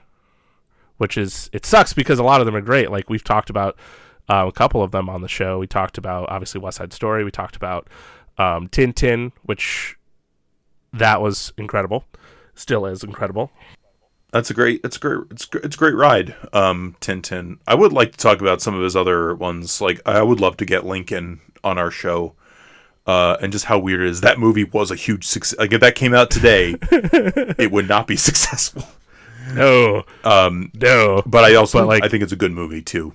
Um, Yeah, For sure. But like, I I still remember like he when he released movies like Bridge of Spies or The Post, and Oh, like yeah. nobody talked about him. yeah. Like I haven't seen The Post. I liked Bridge of Spies, but um, like it's again it's one of those movies that like nobody talked about. It just kind of like I remember I saw that one in theaters and it was just kind of there. Yeah. You know, like oh hey, you know everyone's going to see you know this other movie, but no one's got tickets to Bridge of Spies. You want to go see it? Like yeah, let's go watch Bridge of Spies. So and it's weird to think that I saw that in theaters. like I was like I just want to watch a Spielberg movie. It's got Tom Hanks in it. It's got Mark Rylance in it. You know, co-written co-written by one of the Coen brothers. Um, and so it's just I think just the unfortunate modern perspective with Spielberg is that people just just sort of sleep on him in general. And so, you know, listen, if you guys got the time, if you want to watch some stuff, I say go through his filmography. Like I like it it, it truly is like you know, you can see like the wonder the wonderful like sort of blockbuster aspects of his career, but also the more like um, emotional aspects of his career. Like I actually have like a stack of movies next to me that are like the 4K movies I own from Spielberg, um, and all of them look great in 4K. no, like that's the only reason I own Ready Player One. like, is it looks amazing on 4K. Um, I did like it, admittedly, when it first came out. Now I'm just like, this looks pretty. it's been a while since I've watched that. Um, but he's always somebody who's like trying trying to do different like do like his filmography is more varied than you would expect. Um, yeah, like, honestly. it's he tries so many things, and like he like he does love like obviously the sort of blockbuster stuff, which I feel like if it wasn't for him, we wouldn't like people like us because like I feel like our generation especially are really latched on to the sort of. I mean, why do you think superheroes are so big? I mean, I think I Um, think Spielberg. If you like Spielberg and like like if you think about Amblin and Lucasfilm, I think those Yeah. those two Yeah, like companies have shaped have shaped like film history um and just the way trends have been i i think more so almost than a lot of other things in general um you know because i know a number for us a number of our favorite movies come from maybe one of those two things or things mean- that are connected you know I mean, like I said, I have Spielberg movies sitting right next to me. I have the whole Indiana Jones box set sitting right next to me because I'm, I'm planning to watch that at some point, and I have a bunch of Star Wars toys hanging on my wall. It's safe to say, Raiders Raiders is like other than King, like King Kong like my favorite movie ever. It's a movie I can we're literally getting a new one. I'm getting a new one. It looks cool. Mm-hmm. Um, we'll see how good it is, but um, you know, it's one of those movies I, I can watch anytime. Mm-hmm. Like if if I don't have anything else, I'm like I'll pop on Raiders. It's it's just like it's like it's that comfort food uh kind of movie for me. Um, but this movie is spectacular. It's it might be in my top five of Spielberg, which is a hard list to come up with because there are so many good ones. It's uh, Um, like I feel I feel like Close Encounters would definitely be on my list. Um, I don't know five. I feel like I need to have more of an experience with it, but I think for what for what I've seen of it is like the one time I've watched it with you and the times I watched it on my own. It's like there is this truly spectacular aspect of it, and it is so unique, especially in in the alien invasion department. Like think about this too. Like this is this is an incredibly optimistic and wonderful portrayal of the alien invasion movie, and then we get Man of Steel, which is like a normal one, and it hurts. like it's like it's possible to do the alien invasion thing and be positive about it. Uh, I'm just saying.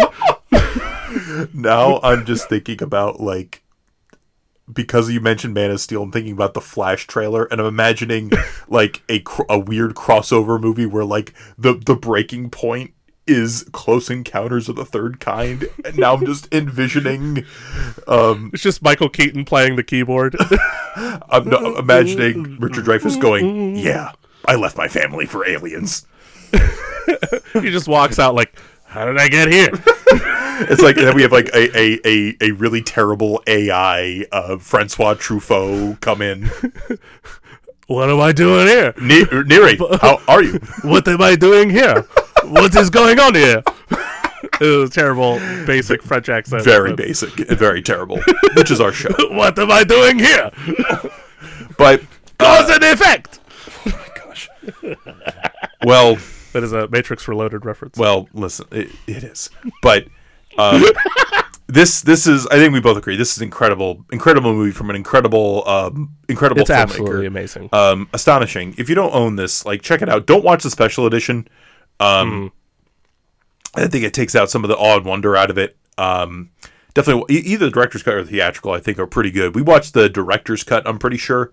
if you're someone like me and you don't have like a like a really good 4K, like I have a basic 4K setup, the Blu-ray might look a little overblown, so you might have to adjust things. But if you have the 4K, it'll look amazing.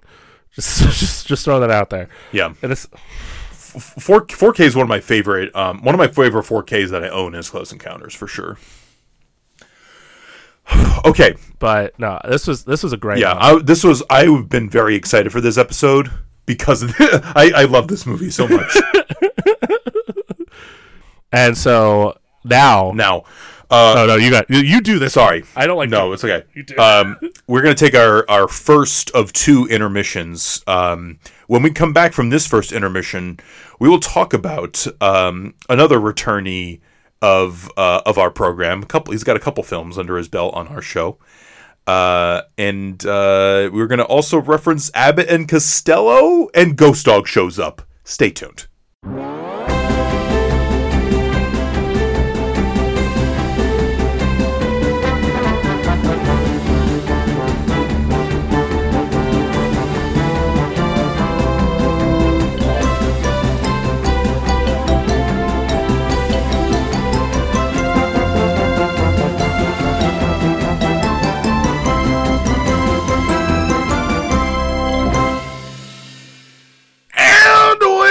Back. Welcome back to Two Dudes, One Double Feature. In our last segment, we talked about Close Encounters of the Third Kind, and it was almost a week ago.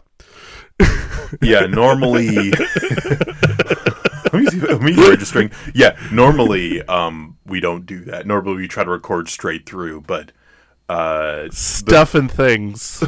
stuff and things did take place. Any any any highlights? Anything good happened to you in that time? Because I know you were going through some stuff, but we're not going to get into it. But I want to know if anything, any Uh, any good things. I want to know if anything happened. I saw Ant Man Quantumania.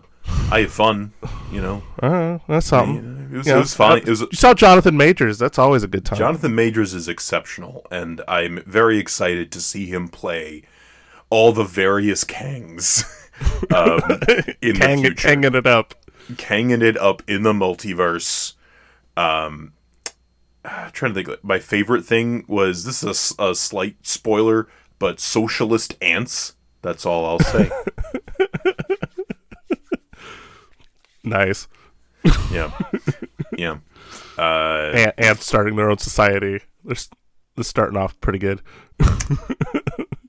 pretty good, pretty good. Um, yeah. So we're on our second. Anything good happen with you? I didn't. I didn't mean to be rude. I'm sorry. All right, I gotta see how it is. This has this the, this hasn't this hasn't happened before where he forgets to ask me anything, though that normally only happens with guests. like we'll have a guest on, and then Joey will start talking. I'll be like, "All right, you want to know about me? That's fine, I guess." I'm trying to be efficient. Proceed. I'm sorry, it's just really funny. Uh, it's only funny now too because your face. Just like thanks for that. Thank you. I Sure. oh, that's funny. I'm sorry. Um, no, I I've been I've been busy. I've been uh last couple of days. I I worked an a night shift, which led into a double. So while it's technically only 16 hours, I call it my 36 hour shift because it was like I got I got to sleep, quote unquote. Uh, but it was you know it was uh it was a lot. It was really busy because there's a lot of mo- there's a lot of movies playing at the theater right now that people want to see. Yeah. So because we still got Avatar in there, obviously Ant Man came out. We got um people are still seeing Megan. Oddly enough, um, I mean it's a good movie, so I get it. But um, Post some boots. Puss in Boots we have. Um, this is this is there's just stuff that people want to see now, which is cool. I'm Did you- excited for that. Do you guys carry the re-release for Titanic? Mm, we did. I don't. I, I don't know if it's still there, but we did. Um, because that was play- it was crazy. Two James Cameron movies were in the top five uh, for for a bit. We had it. We had Titanic playing in the, in our biggest theater at my work, which Oh, wow. uh, was which was surprising. Normally, we would put that in the second biggest. We were like, let's just throw it in there. But now it's Ant Man, obviously. But um, yeah, yeah, yeah. uh, the on the bright side, because I was working the bar all day Saturday, um, I did make a, a, a good tip. It was, I think, after all was said and done, it was like two hundred and eighteen dollars and seventy seven cents. Nice. So I can get some gas. so I'm excited about that. Mm. Um, but other than that, no, I I'm still kind of like I'm still feeling it, and then I got to work another double tomorrow, so we'll see how that plays out. But um, yeah, there's there's things people want to see right now, which is nice. So that's that's at least I know that my job is secure. I mean, it it feels like things are. Go- I mean, things are never going to be the same as they were, No. you know, before. But it feels like, as far as movie going is concerned, it feels like things are going back to normal in that respect. like at least, yeah at least some sense of it yeah like because and it's and it's kind of like in, in, a, in a sense it is exciting because there i mean there's some exciting stuff that Yeah. people want to see Yeah. so it's not like oh 80 for brady that's another one so it's Hmm. like it's like something for everybody you know you got the kids seeing the marvel movies the marvel movies yeah, you got um the the older folks going to see uh elderly ladies being horny for a football player that kind of sucks. Uh, but you know, hey, everyone's got their taste, so that's fine. Um, listen, listen, like people people forget about older audiences because they think, oh, everybody just wants to see superheroes and big so, action things. no, No, sometimes you just want to see um, Tom Hanks do a, a goofy voice and be angry at people. Uh, a man called Otto, by the way, that has done exceptionally well for the kind of movie that it is. yeah, um, and I mean especially well in my area because I think they filmed it in Cleveland or some of it in Cleveland. There you go. So so there's like a, oh come and see this. You can see your neighborhood in the background with Tom Hanks being angry. Um, but no, so there's there's pe- things that people want to see, so that's good. Um, it's just it, uh, we're also a little bit short staffed at the moment, so it's so it's a little bit difficult in like keeping track of everything. But hopefully we get that handled and sorted out later on. Um, but uh, yeah, so that's probably a, the the high the, uh, a low light and a highlight really was Saturday. Mixed um, feelings. Yes, uh, I, I my legs are still a little wobbly, but other than that, I'm I'm doing all right. But anyway, Oh, you know what? One more thing, and I know Oh, tell me. normal, Tell me. and I think that you'll agree this is important. Um, a new podcast. Uh, we'll probably make a, a, a thing about this in um, the next upcoming episode. But um, friends of mine, uh, Steph and Jill, twins, twin sisters, started a podcast, uh, Double Rewind. It's very good. Um, and uh, the first episode, they talk about the first Mission Impossible movie and uh, I think they're sort of like exploring media that one or the other hasn't seen, or neither one of them has seen. And uh, I think they put episodes up on Mondays. You know, uh, so definitely wanted to give them a shout out. I'll put their um, their link tree uh, link in the description for this uh, this week's episode, and probably next time we have have an episode, I'll put that in there as well. But I just wanted to give them a shout out before I forget. Alright. I think you did in the first half. Did I?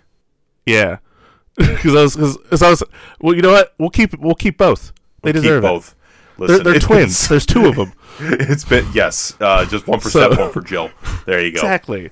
Yeah. Um, no, uh, I still need to. Fi- I'll admit, I still need to finish that first one, but I also have been busy the last couple of days. But um, I did like what I heard. Um, uh, so I'm actually really excited to dive back into that. Um, so get get get in the get in the link in the description. Check them out. Follow their socials, all that good stuff. Um, do it, Yes, do it. please. Now, please. now, but do it. now, um, for uh, uh, for our second uh, second feature, we talked about Close Encounters of the Third Kind in Mm-hmm. the first third of this episode. Now, we A week have- ago. a week ago, we have finally arrived. We have finally made our arrival at our second feature. This is the Denis Vill- Villeneuve uh, feature film prisoners. No, I'm kidding. Uh, it's Arrival. So we're talking about Hugh Jackman. we're talking about Jake Gyllenhaal. Uh, Jake Gyllenhaal's Agent Loki. What a cool name for a detective.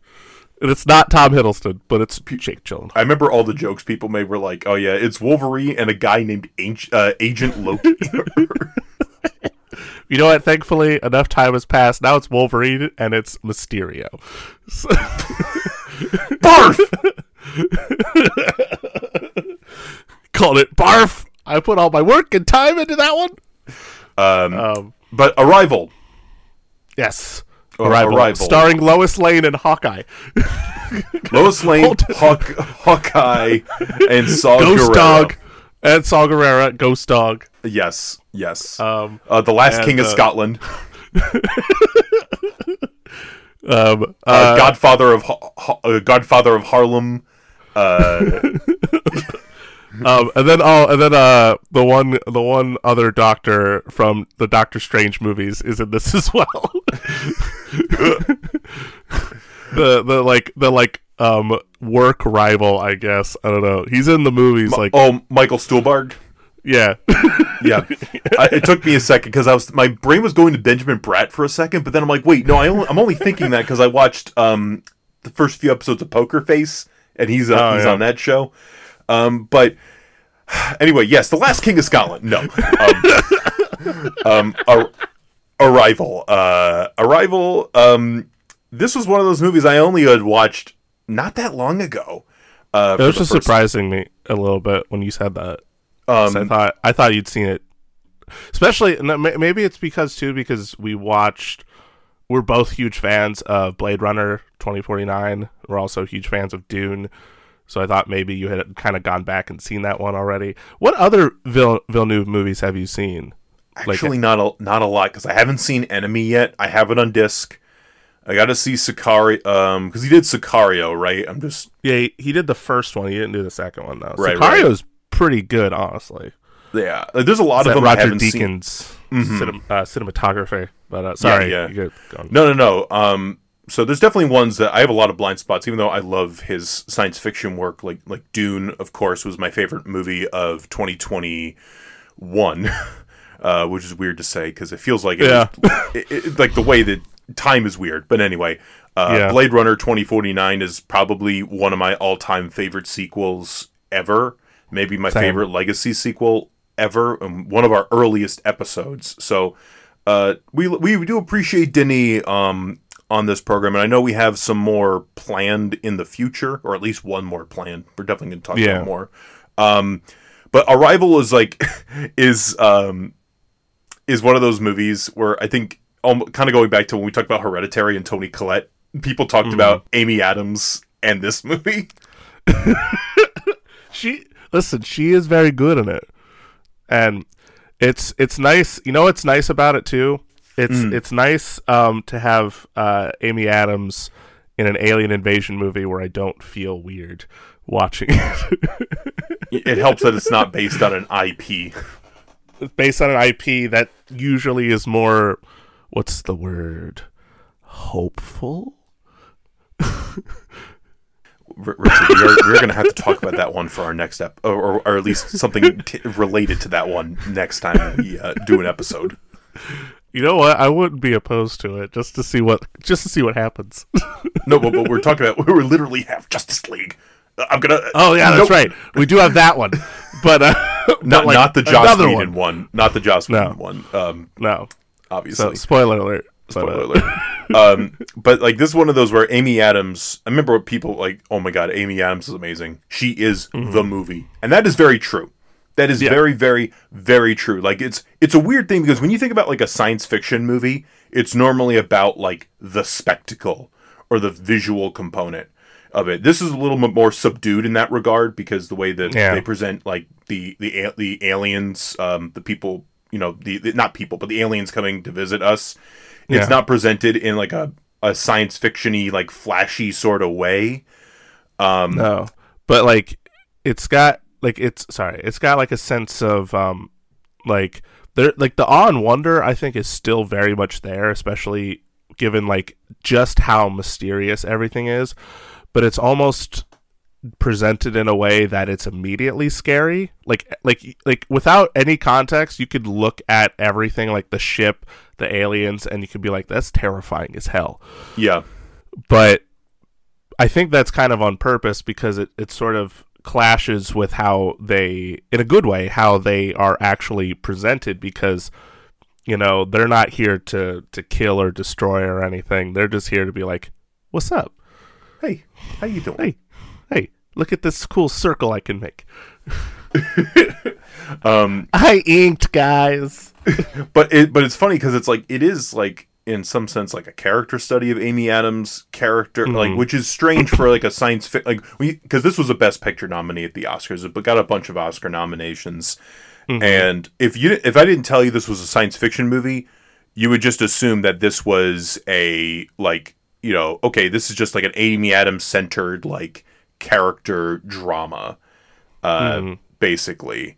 Um, and it's it's that, but it's also it's also got aliens because um, she's like a what what's the term? She's like a language expert, linguist linguist. that Yeah, that's is? probably. Thank you for filling in the blank on that. Yeah, i i only know that because of atlantis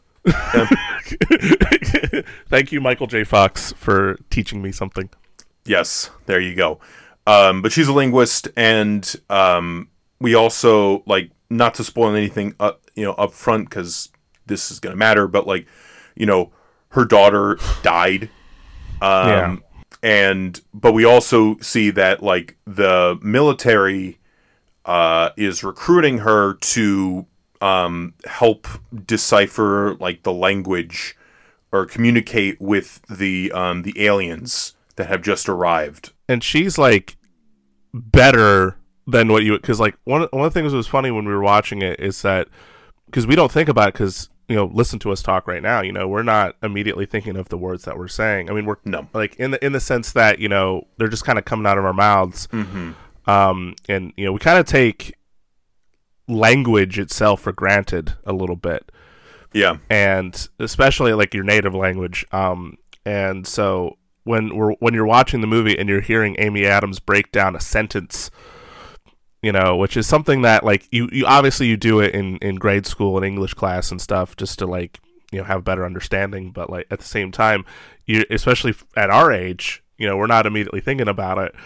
You know, we're always trying to think about what we want to say, but we're not thinking of like the the the words or mechanics. how it all comes together. The mechanics, yes. Um, and so just to hear her break it down, you're like, you never think about how important that actually is. no, And so she's a million times better than probably what they were expecting. So she's even like, no, we have to do this. Like, you want to ask them, why are you here? You need to make sure they understand what why is, what here is, and literally every word in the sentence. So we literally have to start with like first grade English just so that mm-hmm. we can get to a certain like point.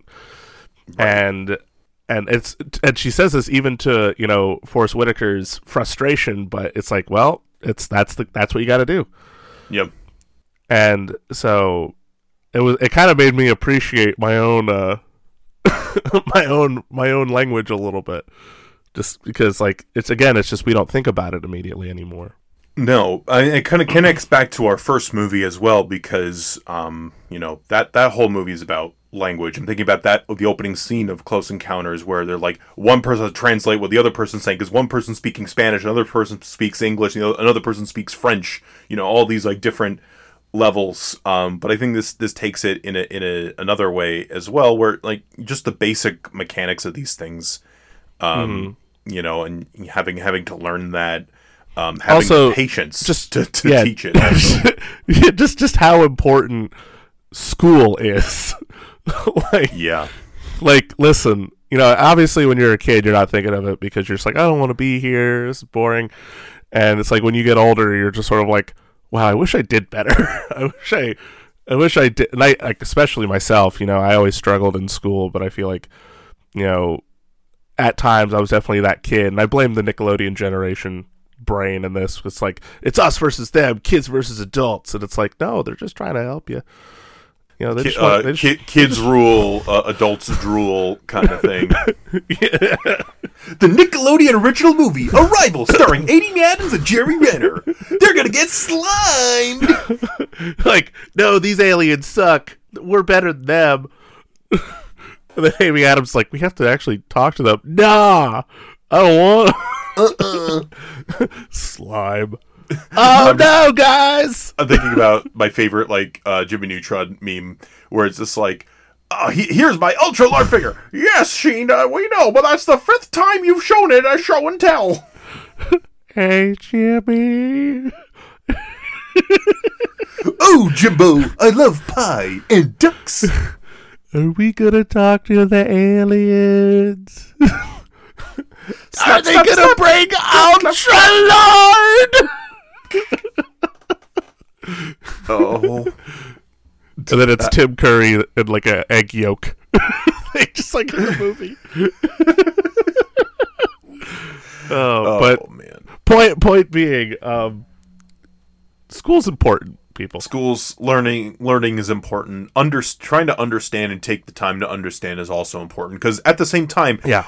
This isn't the only america is not the only place where this is No. happening this is happening all over the world um, and there are some countries that want to take maybe a more aggressive response to it They talk about um in the film, I think China yeah plays a significant role, which also leads into later in the movie, which will again spoiler alert. We'll talk about that. Um, so and that that's also important too because again so, like in the alien invasion movies like america tends to be like the center of it which it is because that that's our point of view here but it's also important to know that yeah this is this is a phenomena that's also happening Global. uh, globally, worldwide, and it's different places try- having to communicate, um, and they're like something, and also just sharing information. Uh, you know, being willing to go, um, here you go, hey guys, hope, hope this helps. Which historically, famously, that that doesn't that is, probably doesn't happen as much as you might think. No, uh, no, sad, sadly, no.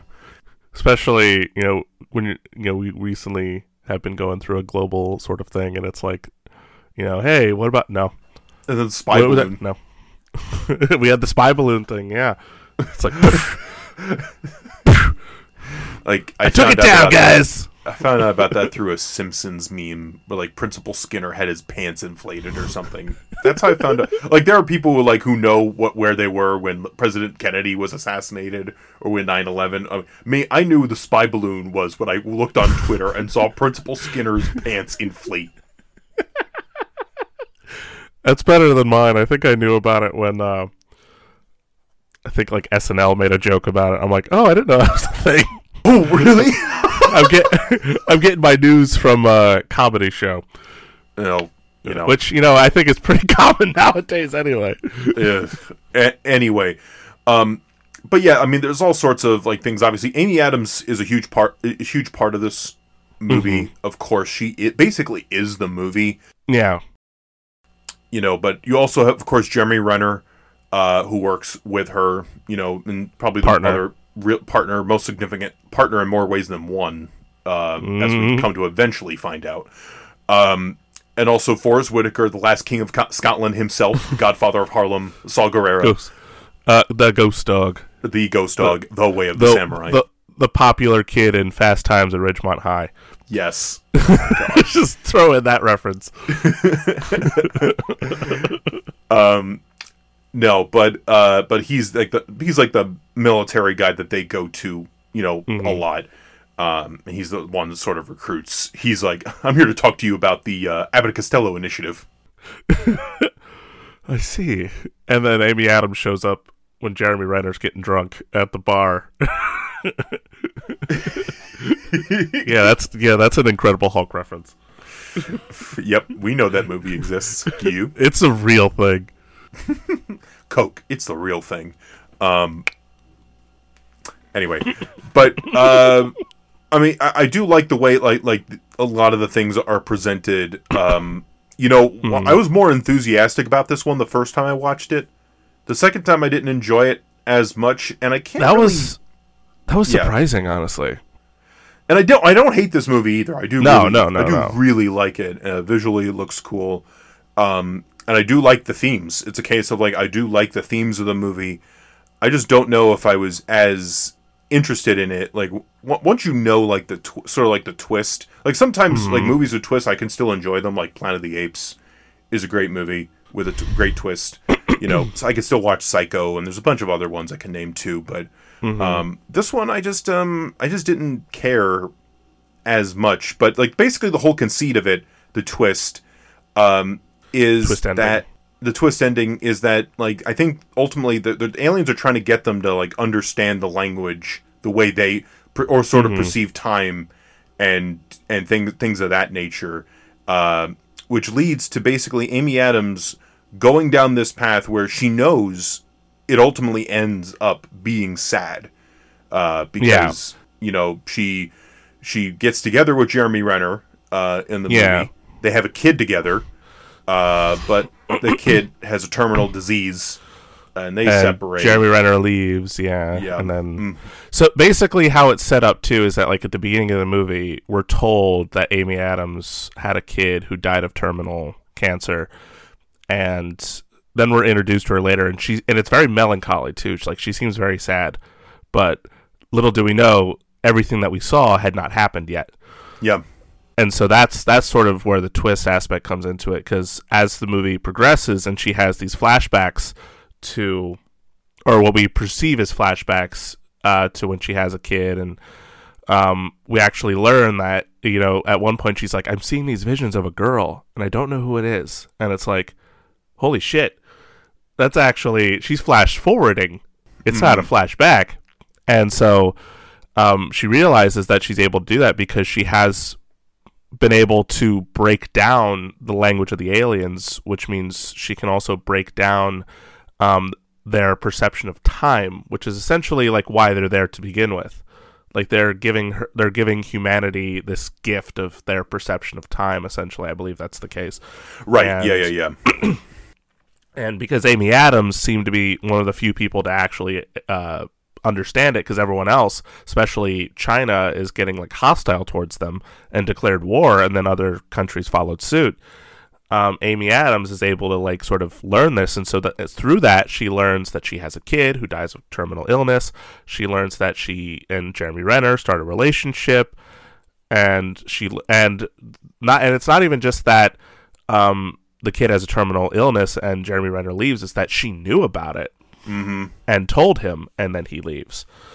And um, also how she's able to stop the attack from China because she got because apparently she in her in her flash forwards uh, uh, call she was told by the general that we're introduced to the general character from China that she calls him on his personal number tells him something that only his wife has ever told him and then um, he immediately like ceases fire and so um, in the flash forward she's at like a dinner um, years later when like the world sort of come together and he's like i feel like this was important for me to tell you but this is my personal number and this is what you say to me not in, like i'm paraphrasing it's much more like poetically right. but, but You're, no, yeah. Basically, it, it, establishes, it, sort of helps set, set us up for that, um, connects the dots. Um, and I think uh, it's like perceiving time like almost like Dr. Manhattan style. Yeah Uh, makes yeah me think honestly it's um, like where's billy crudup yeah, where's he? where's uh, yahya abdul mateen the second where's this he at? movie could have been like ha- like half as long if you had hired one of them. if only you could perceive time as i have Great delivery there, Richard. Thank you. really you. good. i Really try nice. i try my best Um, i was glowing blue at the time too if in case you're wondering dabba dee da. Anyway, we're making a lot of references. Uh, Last King of Scotland. Um, the anyway. one popular kid from uh, Times the butler. Um, Lee Daniels. oh, excuse me. Thank you. I, I'm, um, thank you.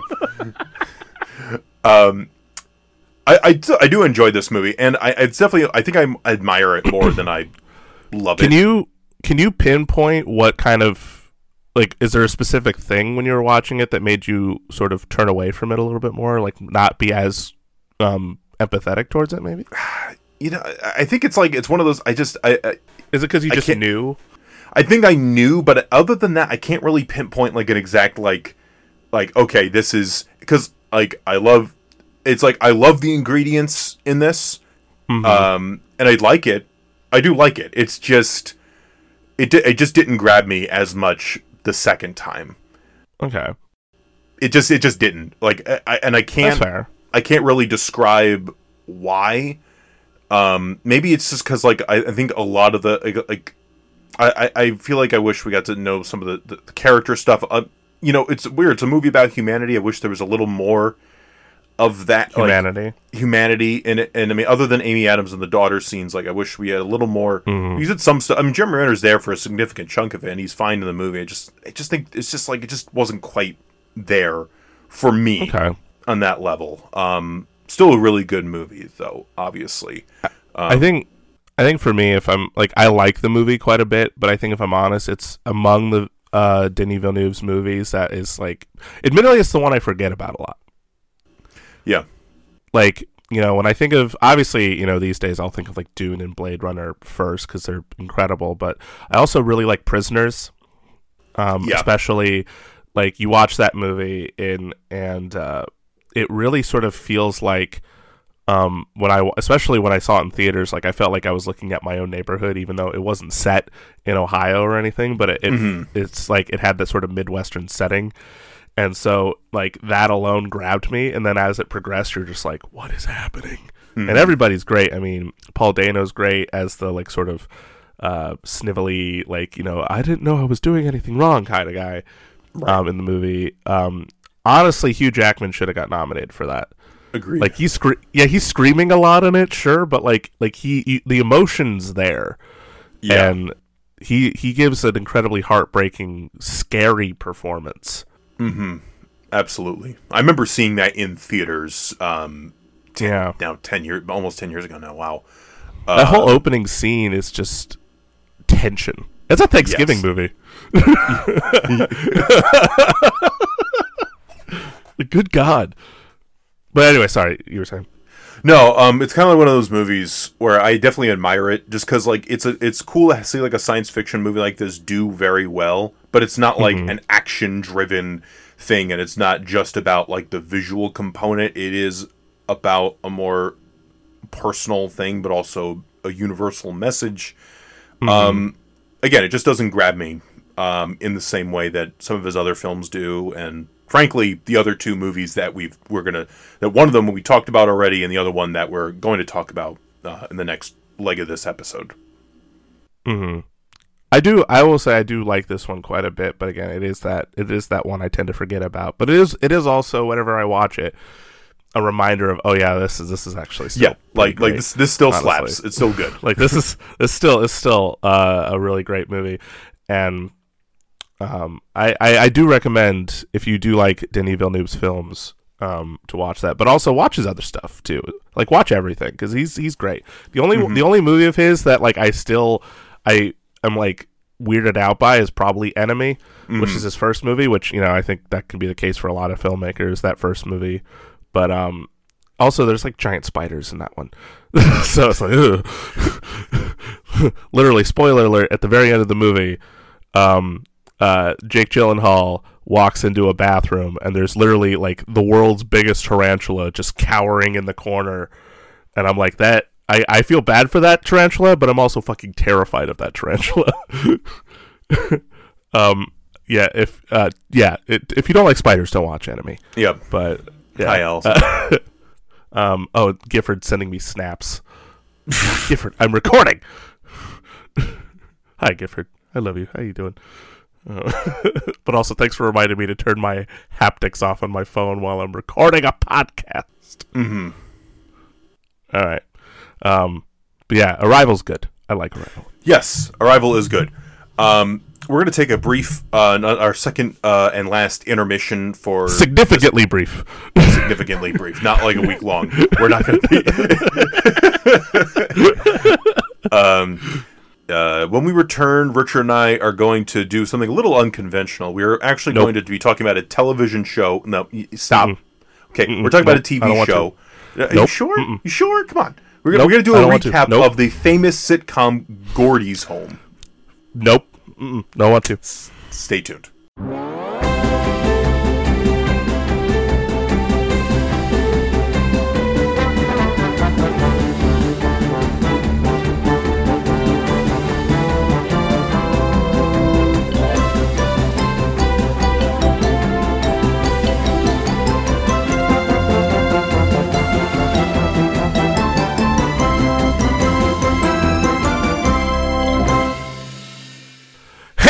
And we are back once again. Welcome back to the third segment of Two Dudes, One Double Feature. Last two segments, we talked about Close Encounters of the Third Kind and Arrival. Now, fun fact about the making of this episode initially, it was only going to be um, Close Encounters and Arrival. However, another movie had come out that both of us really really liked.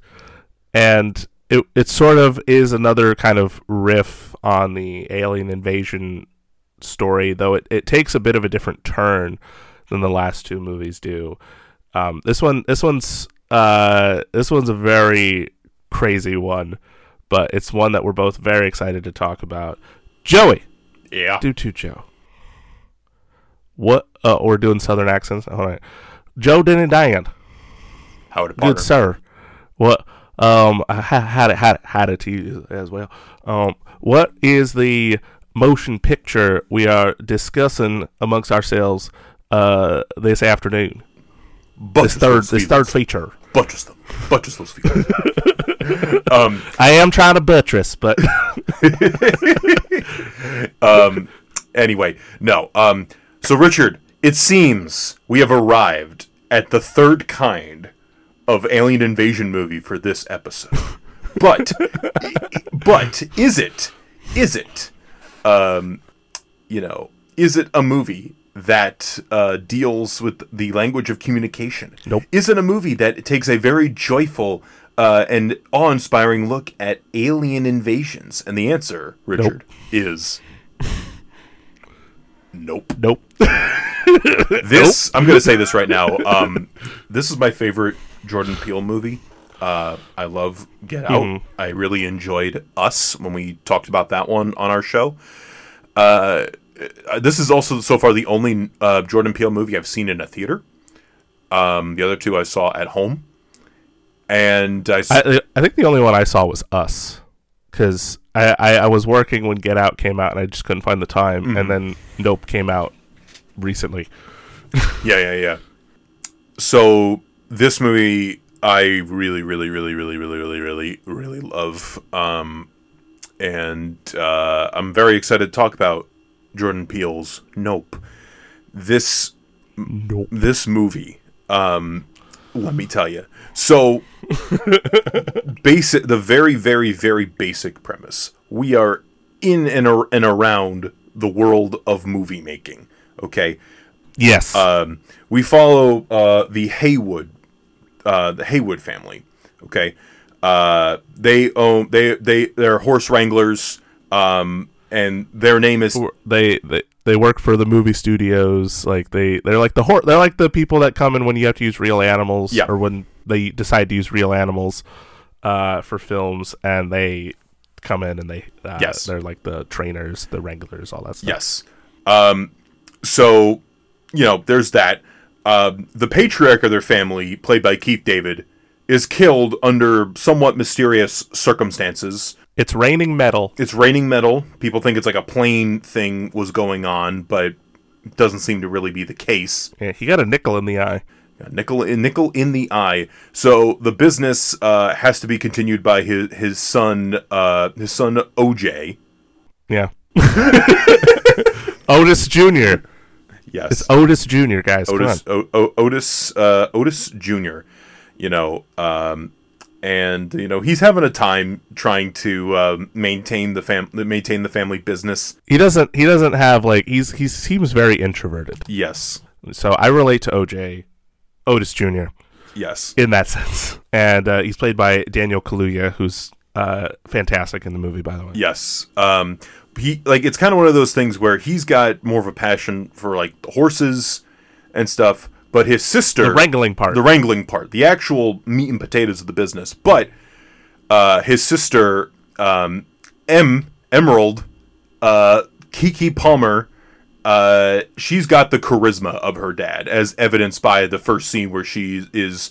Uh, she's talking about all the things that Otis o- OJ OJ wanted to say, uh, but also is like, oh yeah, I do a lot of other things on the side. FYI, guys. Uh, like like this is uh, come on, give me a call. You know, give me just just uh, just let me know. Um, so you know, there's sometimes where they, they they are two very different people. You know, I feel like it's like a classic sibling dynamic in that respect. oh, I relate. yeah. I was about to I was about to say I'm like Yeah, yeah. Though in in many respects, like like I'm definitely more like Otis, but there are times I'm a lot like um, Emerald in that regard. see, and I am like Michael Wincott, a cranky old man.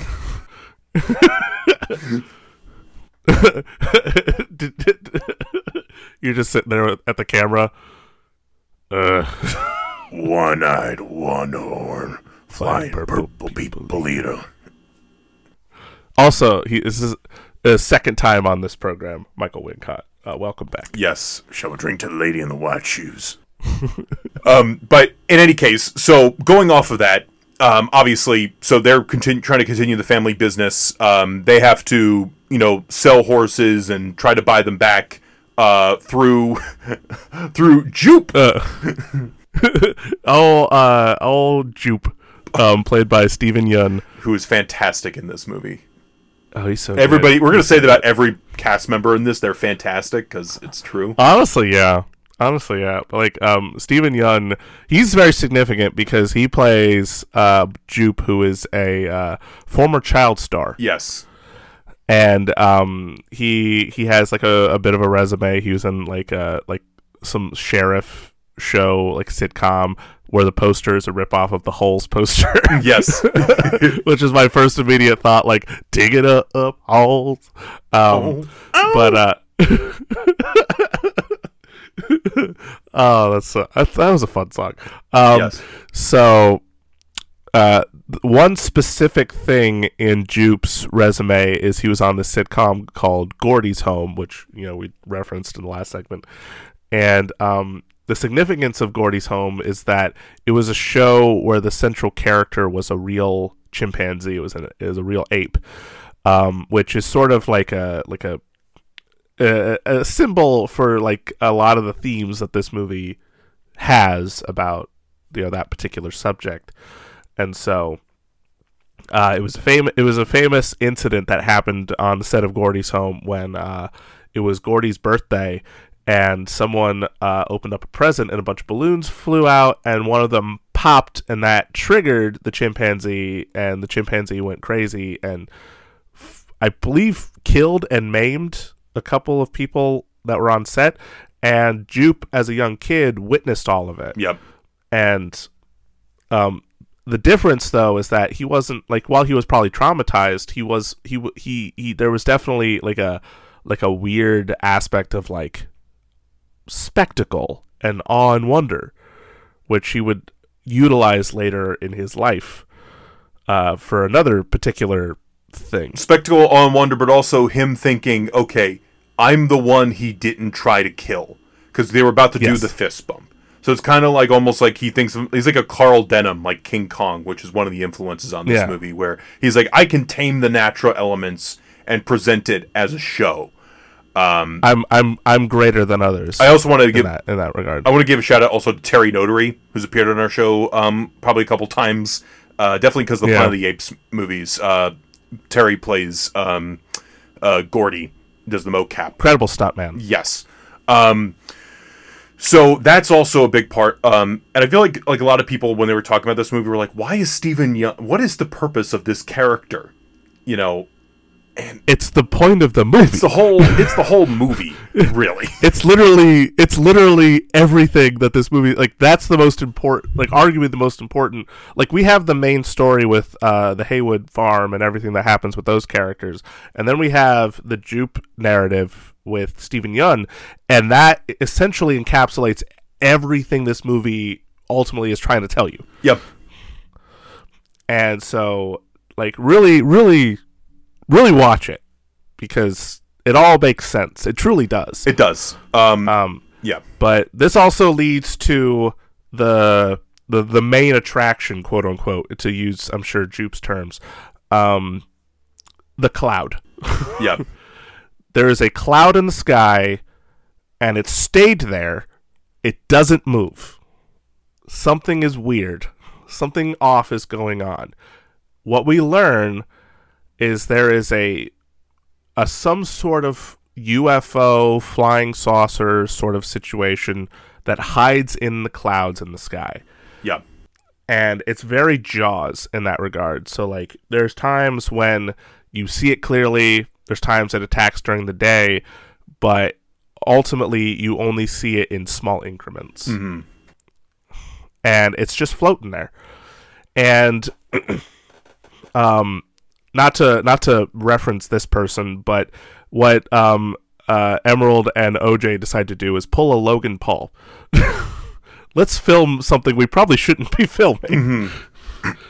and so, which is hysterical given there's like a whole review that he did that he got a lot of shit for, but I'm not going to get into that No. I don't really care. No, no. Um, but um, but no, like they essentially uh are trying to film this because you know UFO sightings, if if shot well enough and could be you know proven as evidence, make a lot of money.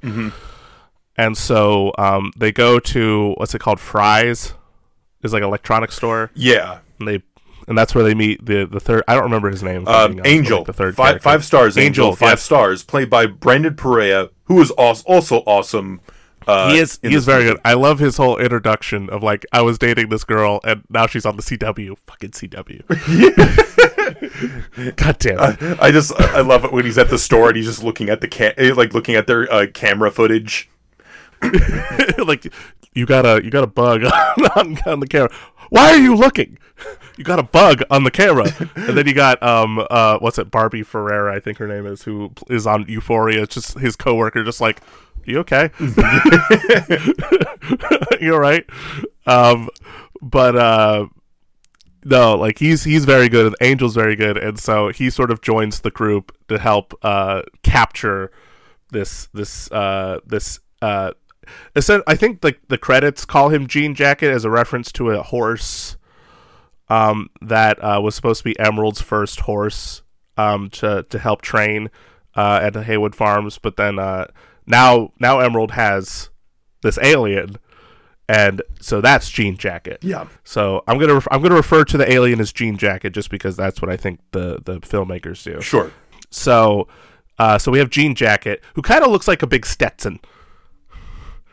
And the thing is, like the the, the the the cool thing about about Jean Jacket is that he is that it's um it looks like a flying saucer, but it's actually the alien itself, Yeah.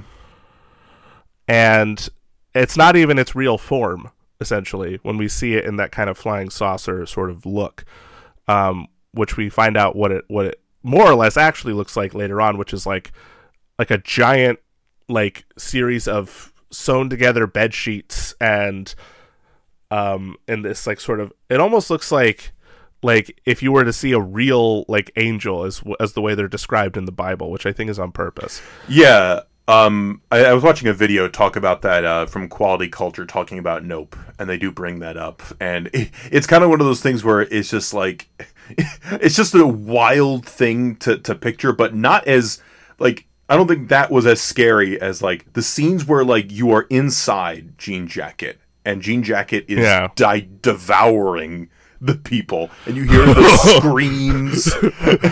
or or even or even too like when you know uh he's in the distance and like they're wa- they're looking at him and uh he comes closer and you just hear ah Yeah. Mm-hmm. ah! like that is terrifying too Yeah. and then which leads to like probably one of the most terrifying scenes in the movie which i'm assuming you're reference which I, you're referencing obviously Yeah. um when uh jupe at uh, jupiter's claim which is his little his little theme park he's got uh with uh, the giant uh balloon that's uh of him giving a wink and a finger gun i believe. Um and uh, he he's trying to put on a show. Like he's been like he talks about it through the course of the movie and why he buys the horses from the Haywood Ranch because he's trying to put on a new show, a new family show. Yes. where he can tame he's the one that can tame because he also sees that there's a cloud because he doesn't live far away. His his setup isn't very far away from the haywood ranch so he sees this as well but um, he decides i'm gonna i think i could do this. I can make some money off this.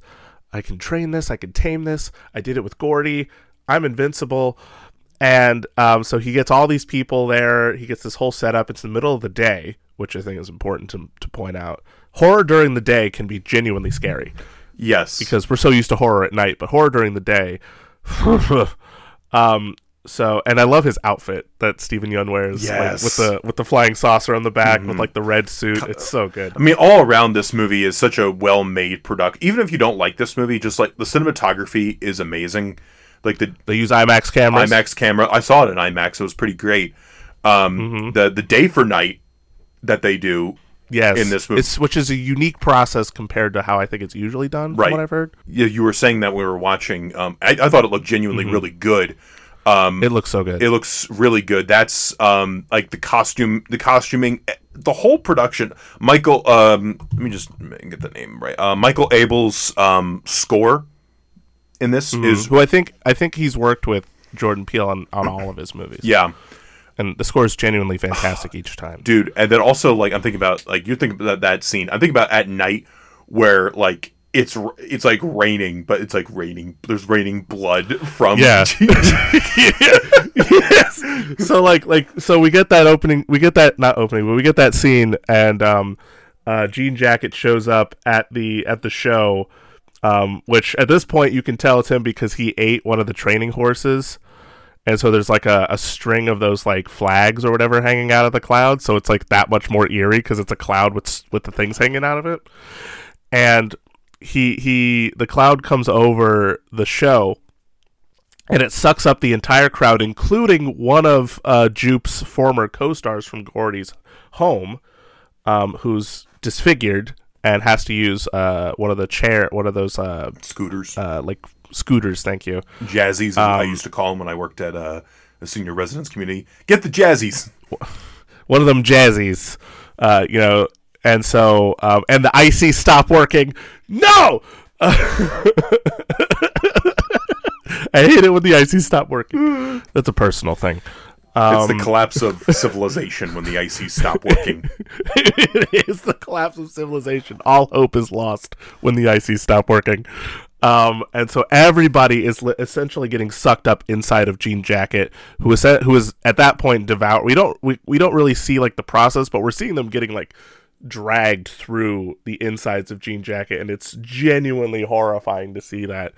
And then um, later in the night, when uh, uh, OJ's coming back home to the farm, you have Angel and Emerald just in the in the farmhouse, and it's it's pouring rain, but around them the rain has stopped, and that's because Jean Jacket's like literally directly above them. Like it's funny because like I forgot how close he gets to the house when uh when I watched it initially, and then when I watch it this time, I'm like, he is really fucking close.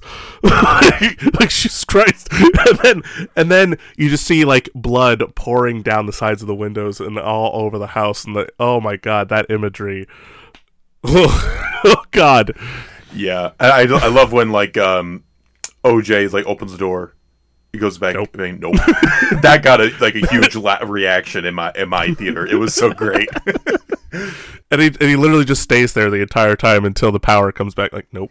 um And Jean Jacket even like floats above him, and there's that like really like almost iconic shot of him looking up, and he and you see it, you see Jean Jacket just hovering over his car with the rain pouring off the sides. Like I think that was in the trailer too. Like it's it, uh cinematography all around is fantastic. Yes. Um, was it uh, Hoyt? Uh, um, uh, probably Hoyt van Hoytema. Um, really great stuff. Just all around, what a production! Like everybody's talking about, like this movie got zero Oscar nominations. Like what the fuck? Like, god damn it! Uh, but do they not? Do they not appreciate? they don't appreciate it, but also not, it's a but- movie that is very cynical against the in the against the industry at large. is. Um, which which normally, you know, when you think of Oscars, they're always like, you know, they want to praise the movies that are praising the movies, and it's like the whole point of this movie is that there's there's aspects of the industry that are sketchy. Yes. Um, specifically when it comes to using animals and and and even children.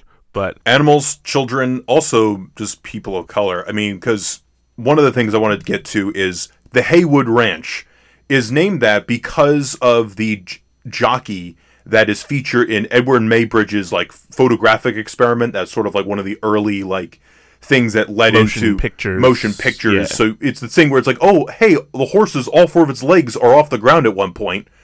Um, you know that that thing. But in real life, we don't know the name of that jockey who's in. We know Edward Maybridge, who's the guy who did the film. Uh, so sort of like a commentary also on how we we we talk about like the directors of things, all specifically white directors, but also you know I also when I was when I first heard about that because I knew that we never knew about the jockey that's featured in the movie. We don't know their Yeah. name. Uh, but I was thinking, like, is there going to be like a thing where it's just like it's almost like another commentary where like Keith David was savvy enough to be like cutthroat, like, okay, we're gonna add like a legend to this name to like try to get boost our name in the business and be like, oh, you know, like that's like my head canon of it.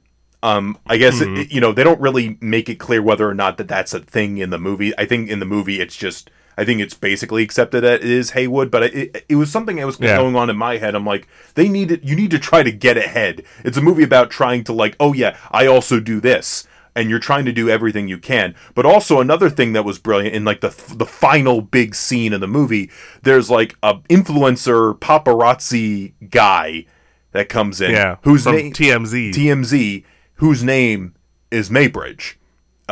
yeah, So, and they're trying to like desperate. They're trying to like cash in on what what you know the Haywoods are trying to do. And uh, my favorite thing was like, "Please, is my camera recording? Please record, uh, please, my camera." And they care more about that than the the fact that they sustained like so many injuries. again, influencer mentality of we need to film everything. We it doesn't matter the ethics behind it, it doesn't matter the morality behind it. We need to film it. We got to film it. Um, but I got to put it online so people can see it. It's like no, but I also like to like they, they also recruit uh, Michael Wincott into their um, into their thing, and he brings in his own like custom made like non electrical camera because like analog IMAX camera that like cranks. yeah, I, uh, and he's just like I got to get the shot. I got I, I got to I got to get the shot. You know, and I like I, I like when uh when he when he introduces the camera and they're like, "Let's go, boy!" yeah, yeah, that was, Yeah! that was fun. Um, but I, I think it's one of those movies where like it works as a very serious like a commentary on these things, but also it's a hell of a ride. I lo- I love this movie so much. I, I might even just watch it again after we're done recording. Honestly, um, Understandable. Uh, Understandable. but it's it is it is again it is it is fantastic and it, and it has that that that bite to it um as well so it's like you can you can watch it and enjoy it again like we were referencing uh freaking Paul Verhoeven before we were recording it's like it's like Paul Verhoeven you know with like Starship Troopers or RoboCop like you can enjoy the hell out of it because of the spectacle and how good he is with action and stuff. But also there's the, those moments like hey you want to join the military and kill some bugs? There's a wink. like hey guys. Hey guys Um, the the wink the wink isn't as obvious clearly because people are like, "What is the point of this movie?" But it's there. Trust It's me, very much And it's like, it's like saying, "Hey, you know." And it was funny too because like when we were watching the movie, I we had watched it just as I had watched The Fabelmans for the first time, which is a credible movie. yes, But there's also a scene in the movie where they use a real monkey, and so just the the transition was uh, an interesting jumping out point because like I think the first thing I thought of was Nope mm-hmm. when I saw the scene when Eliz- when uh, when Michelle Williams, who's incredible in the movie, um, brought home the monkey and then it just jumps on Paul Dano's shoulder or Paul Dano's shoulder and then it, it licks his cheek and I immediately giggled and I was like I this at the same time that's funny but now I'm gonna watch Nope and Ugh. so it's very strange. Actually, I was thinking about. I might have referenced this before, but you know, I'm a, I'm a fan of like the Tarzan, old Tarzan movies, and in the documentary, uh, they- Johnny Weissmuller. Johnny Weissmuller, and in one of the documentary things, they have an interview with this guy, this uh, cheetah, so not cheetah wrangler, uh, chimpanzee wrangler for for the chimpanzee named Cheetah. Okay, because at that point, I, I honestly thought you meant like an actual cheetah for a hot second. sorry. I was like, they're Uh, talking if you this don't if you don't know cheetah? if you don't know in the Johnny Weissmuller Tarzan movies, they have a sidekick uh, named Cheetah, who's a chimpanzee. And at this time, the chimpanzee was like in their 60s or 70s, I think, because they were in like the later Johnny Weissmuller Tarzan movies. And they're talking about like, Mm-hmm. yeah, you know, this chimp, they- they're sort of accustomed to a certain lifestyle at this point. So, like, you know, releasing them to the wild or like changing it up is not a very good idea. It's used to going around in like a golf cart. It's like, where's my golf cart?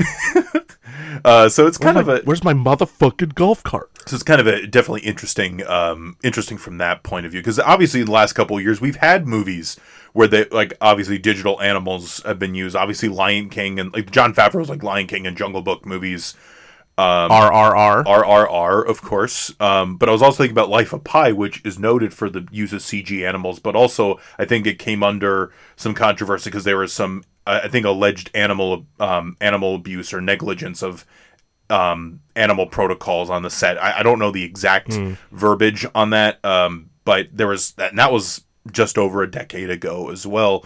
Um, so a lot of Yeah. so things have changed, but also as you indicated, the Fabelmans they have a monkey because they wanted to There's laugh. a real monkey there.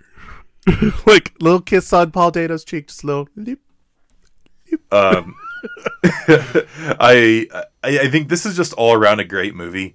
It's just a it's got it's got the whole package really when when it comes to this kind of movie. Um, actually, I, one of my biggest my big regrets is like in the last like month or so, things have been so busy, but Lincoln the Lincoln uh, Center like Film Society or whatever they had a whole like Nope retrospective, so they were screening movies that in- influenced Nope. So they had things like The Wizard Like of King Oz, Kong. King Kong. I'm just gonna read this real quick because I think it's kind of cool. Uh, Do where, it. Where is it? Um, and like Jordan Peele gives like a little description for each movie, uh, sort of. So for King Kong, he calls it quote one of the great films about filmmaking, a primal kaiju horror that uh, about the need to capture, sell, and sacrifice the exotic masculine spectacle, a pinnacle of craft and exploitation in filmmaking. Unquote.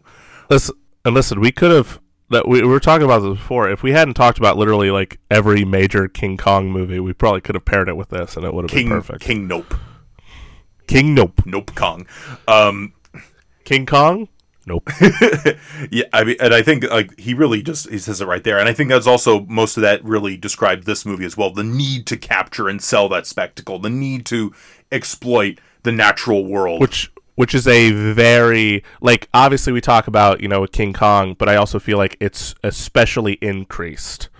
Is it become a very modern uh, situation because we have cameras in our pockets. Mm-hmm. We have access to so much technology now that we never had before. So, like when you think of Carl Denham going to Skull Island, he's got his crank camera like Michael Wincott does, and he's trying to get the shot. But then, you know, we think of today, and you know, we see kids filming stuff at school when a kid's like doing something stupid and hitting their head against the wall and then that turns into a meme and then that's like musicified or something Right. you know it's like like that's that's the generation we we we live in now with like you know just the technology that we have Yeah. and it's like it's wild to think about it's it's crazy um, to think about too, because think about like the Disney parks in Tokyo. You're not allowed to film on the rides there, and they've also cracked down on just filming and stuff in general at, at the Tokyo um, Disney parks, which is definitely an interesting uh, thing because people are so obsessed with like uh, there's I follow a lot. I'll admit I follow a lot of theme park a, influencers. It's like a whole.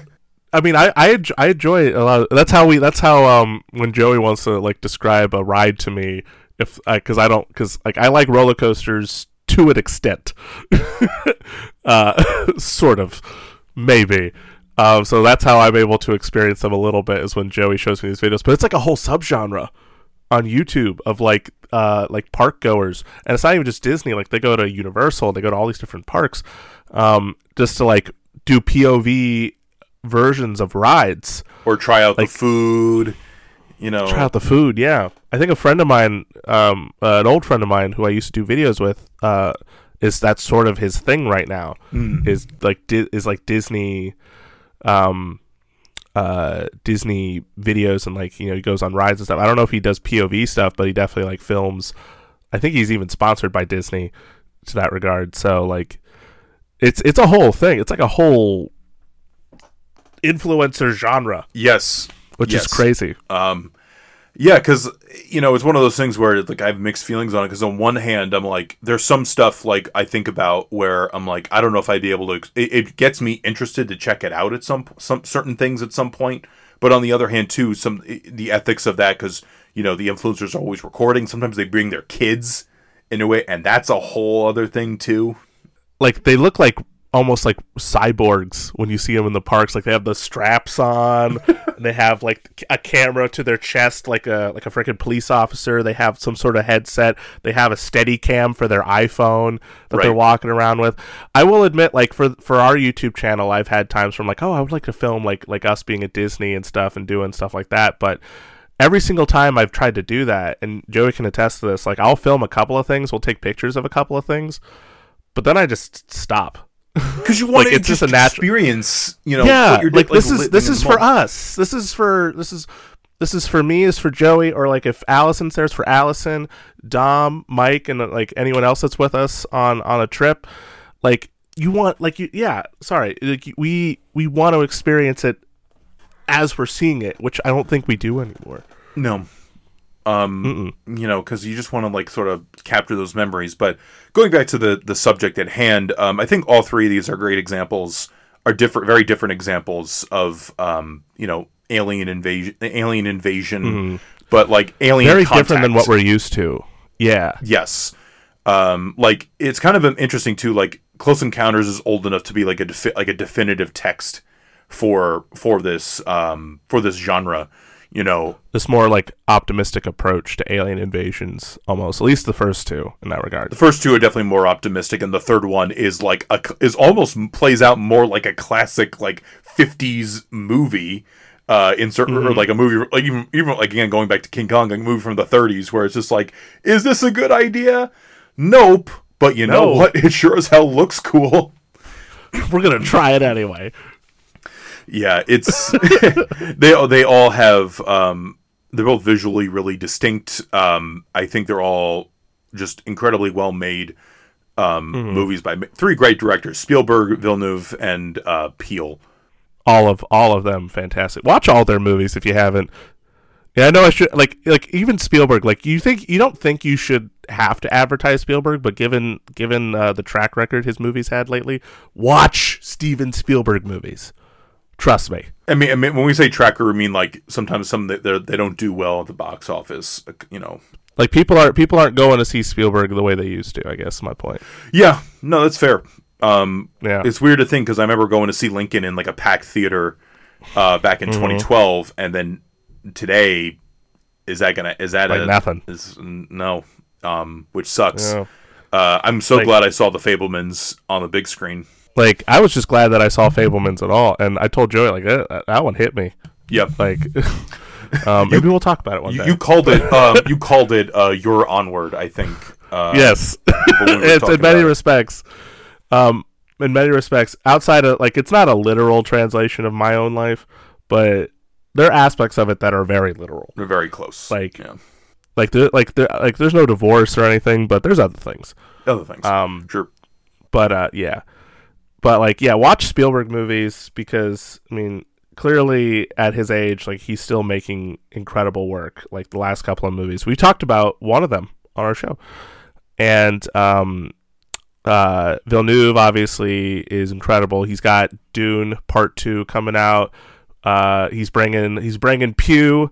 When we love Pugh on this show dearly, Florence Pugh um, Butler, Austin Butler, And Christopher or Walken Christopher as the Walken. Padishah Yeah. Emperor. Whoa. Tell me honestly, how much of this? Uh, how much of this spice do you want right now? um, I don't want any. Now, now I'm just You hear- imagining. you- um, you- sorry. you hear that, Paul? now I'm just imagining like um, uh, Flor- Florence Pugh as uh, Princess Irulan going.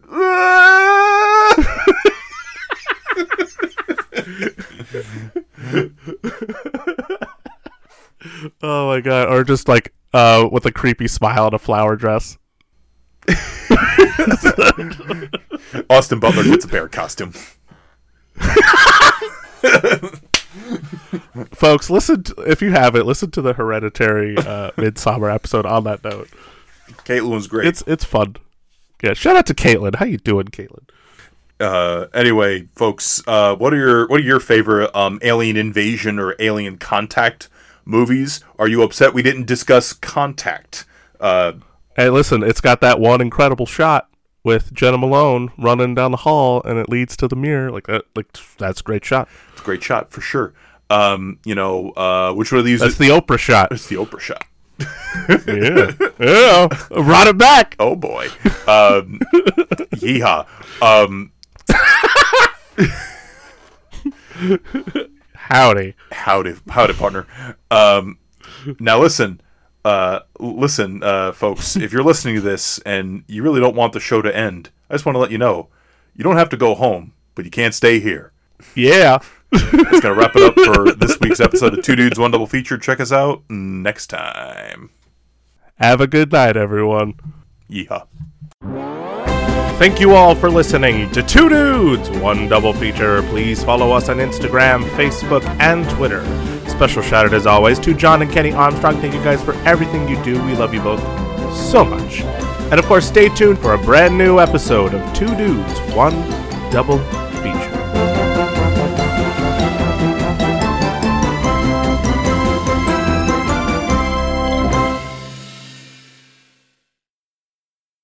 Feature. Can you tell me where cornbread is? Turkey!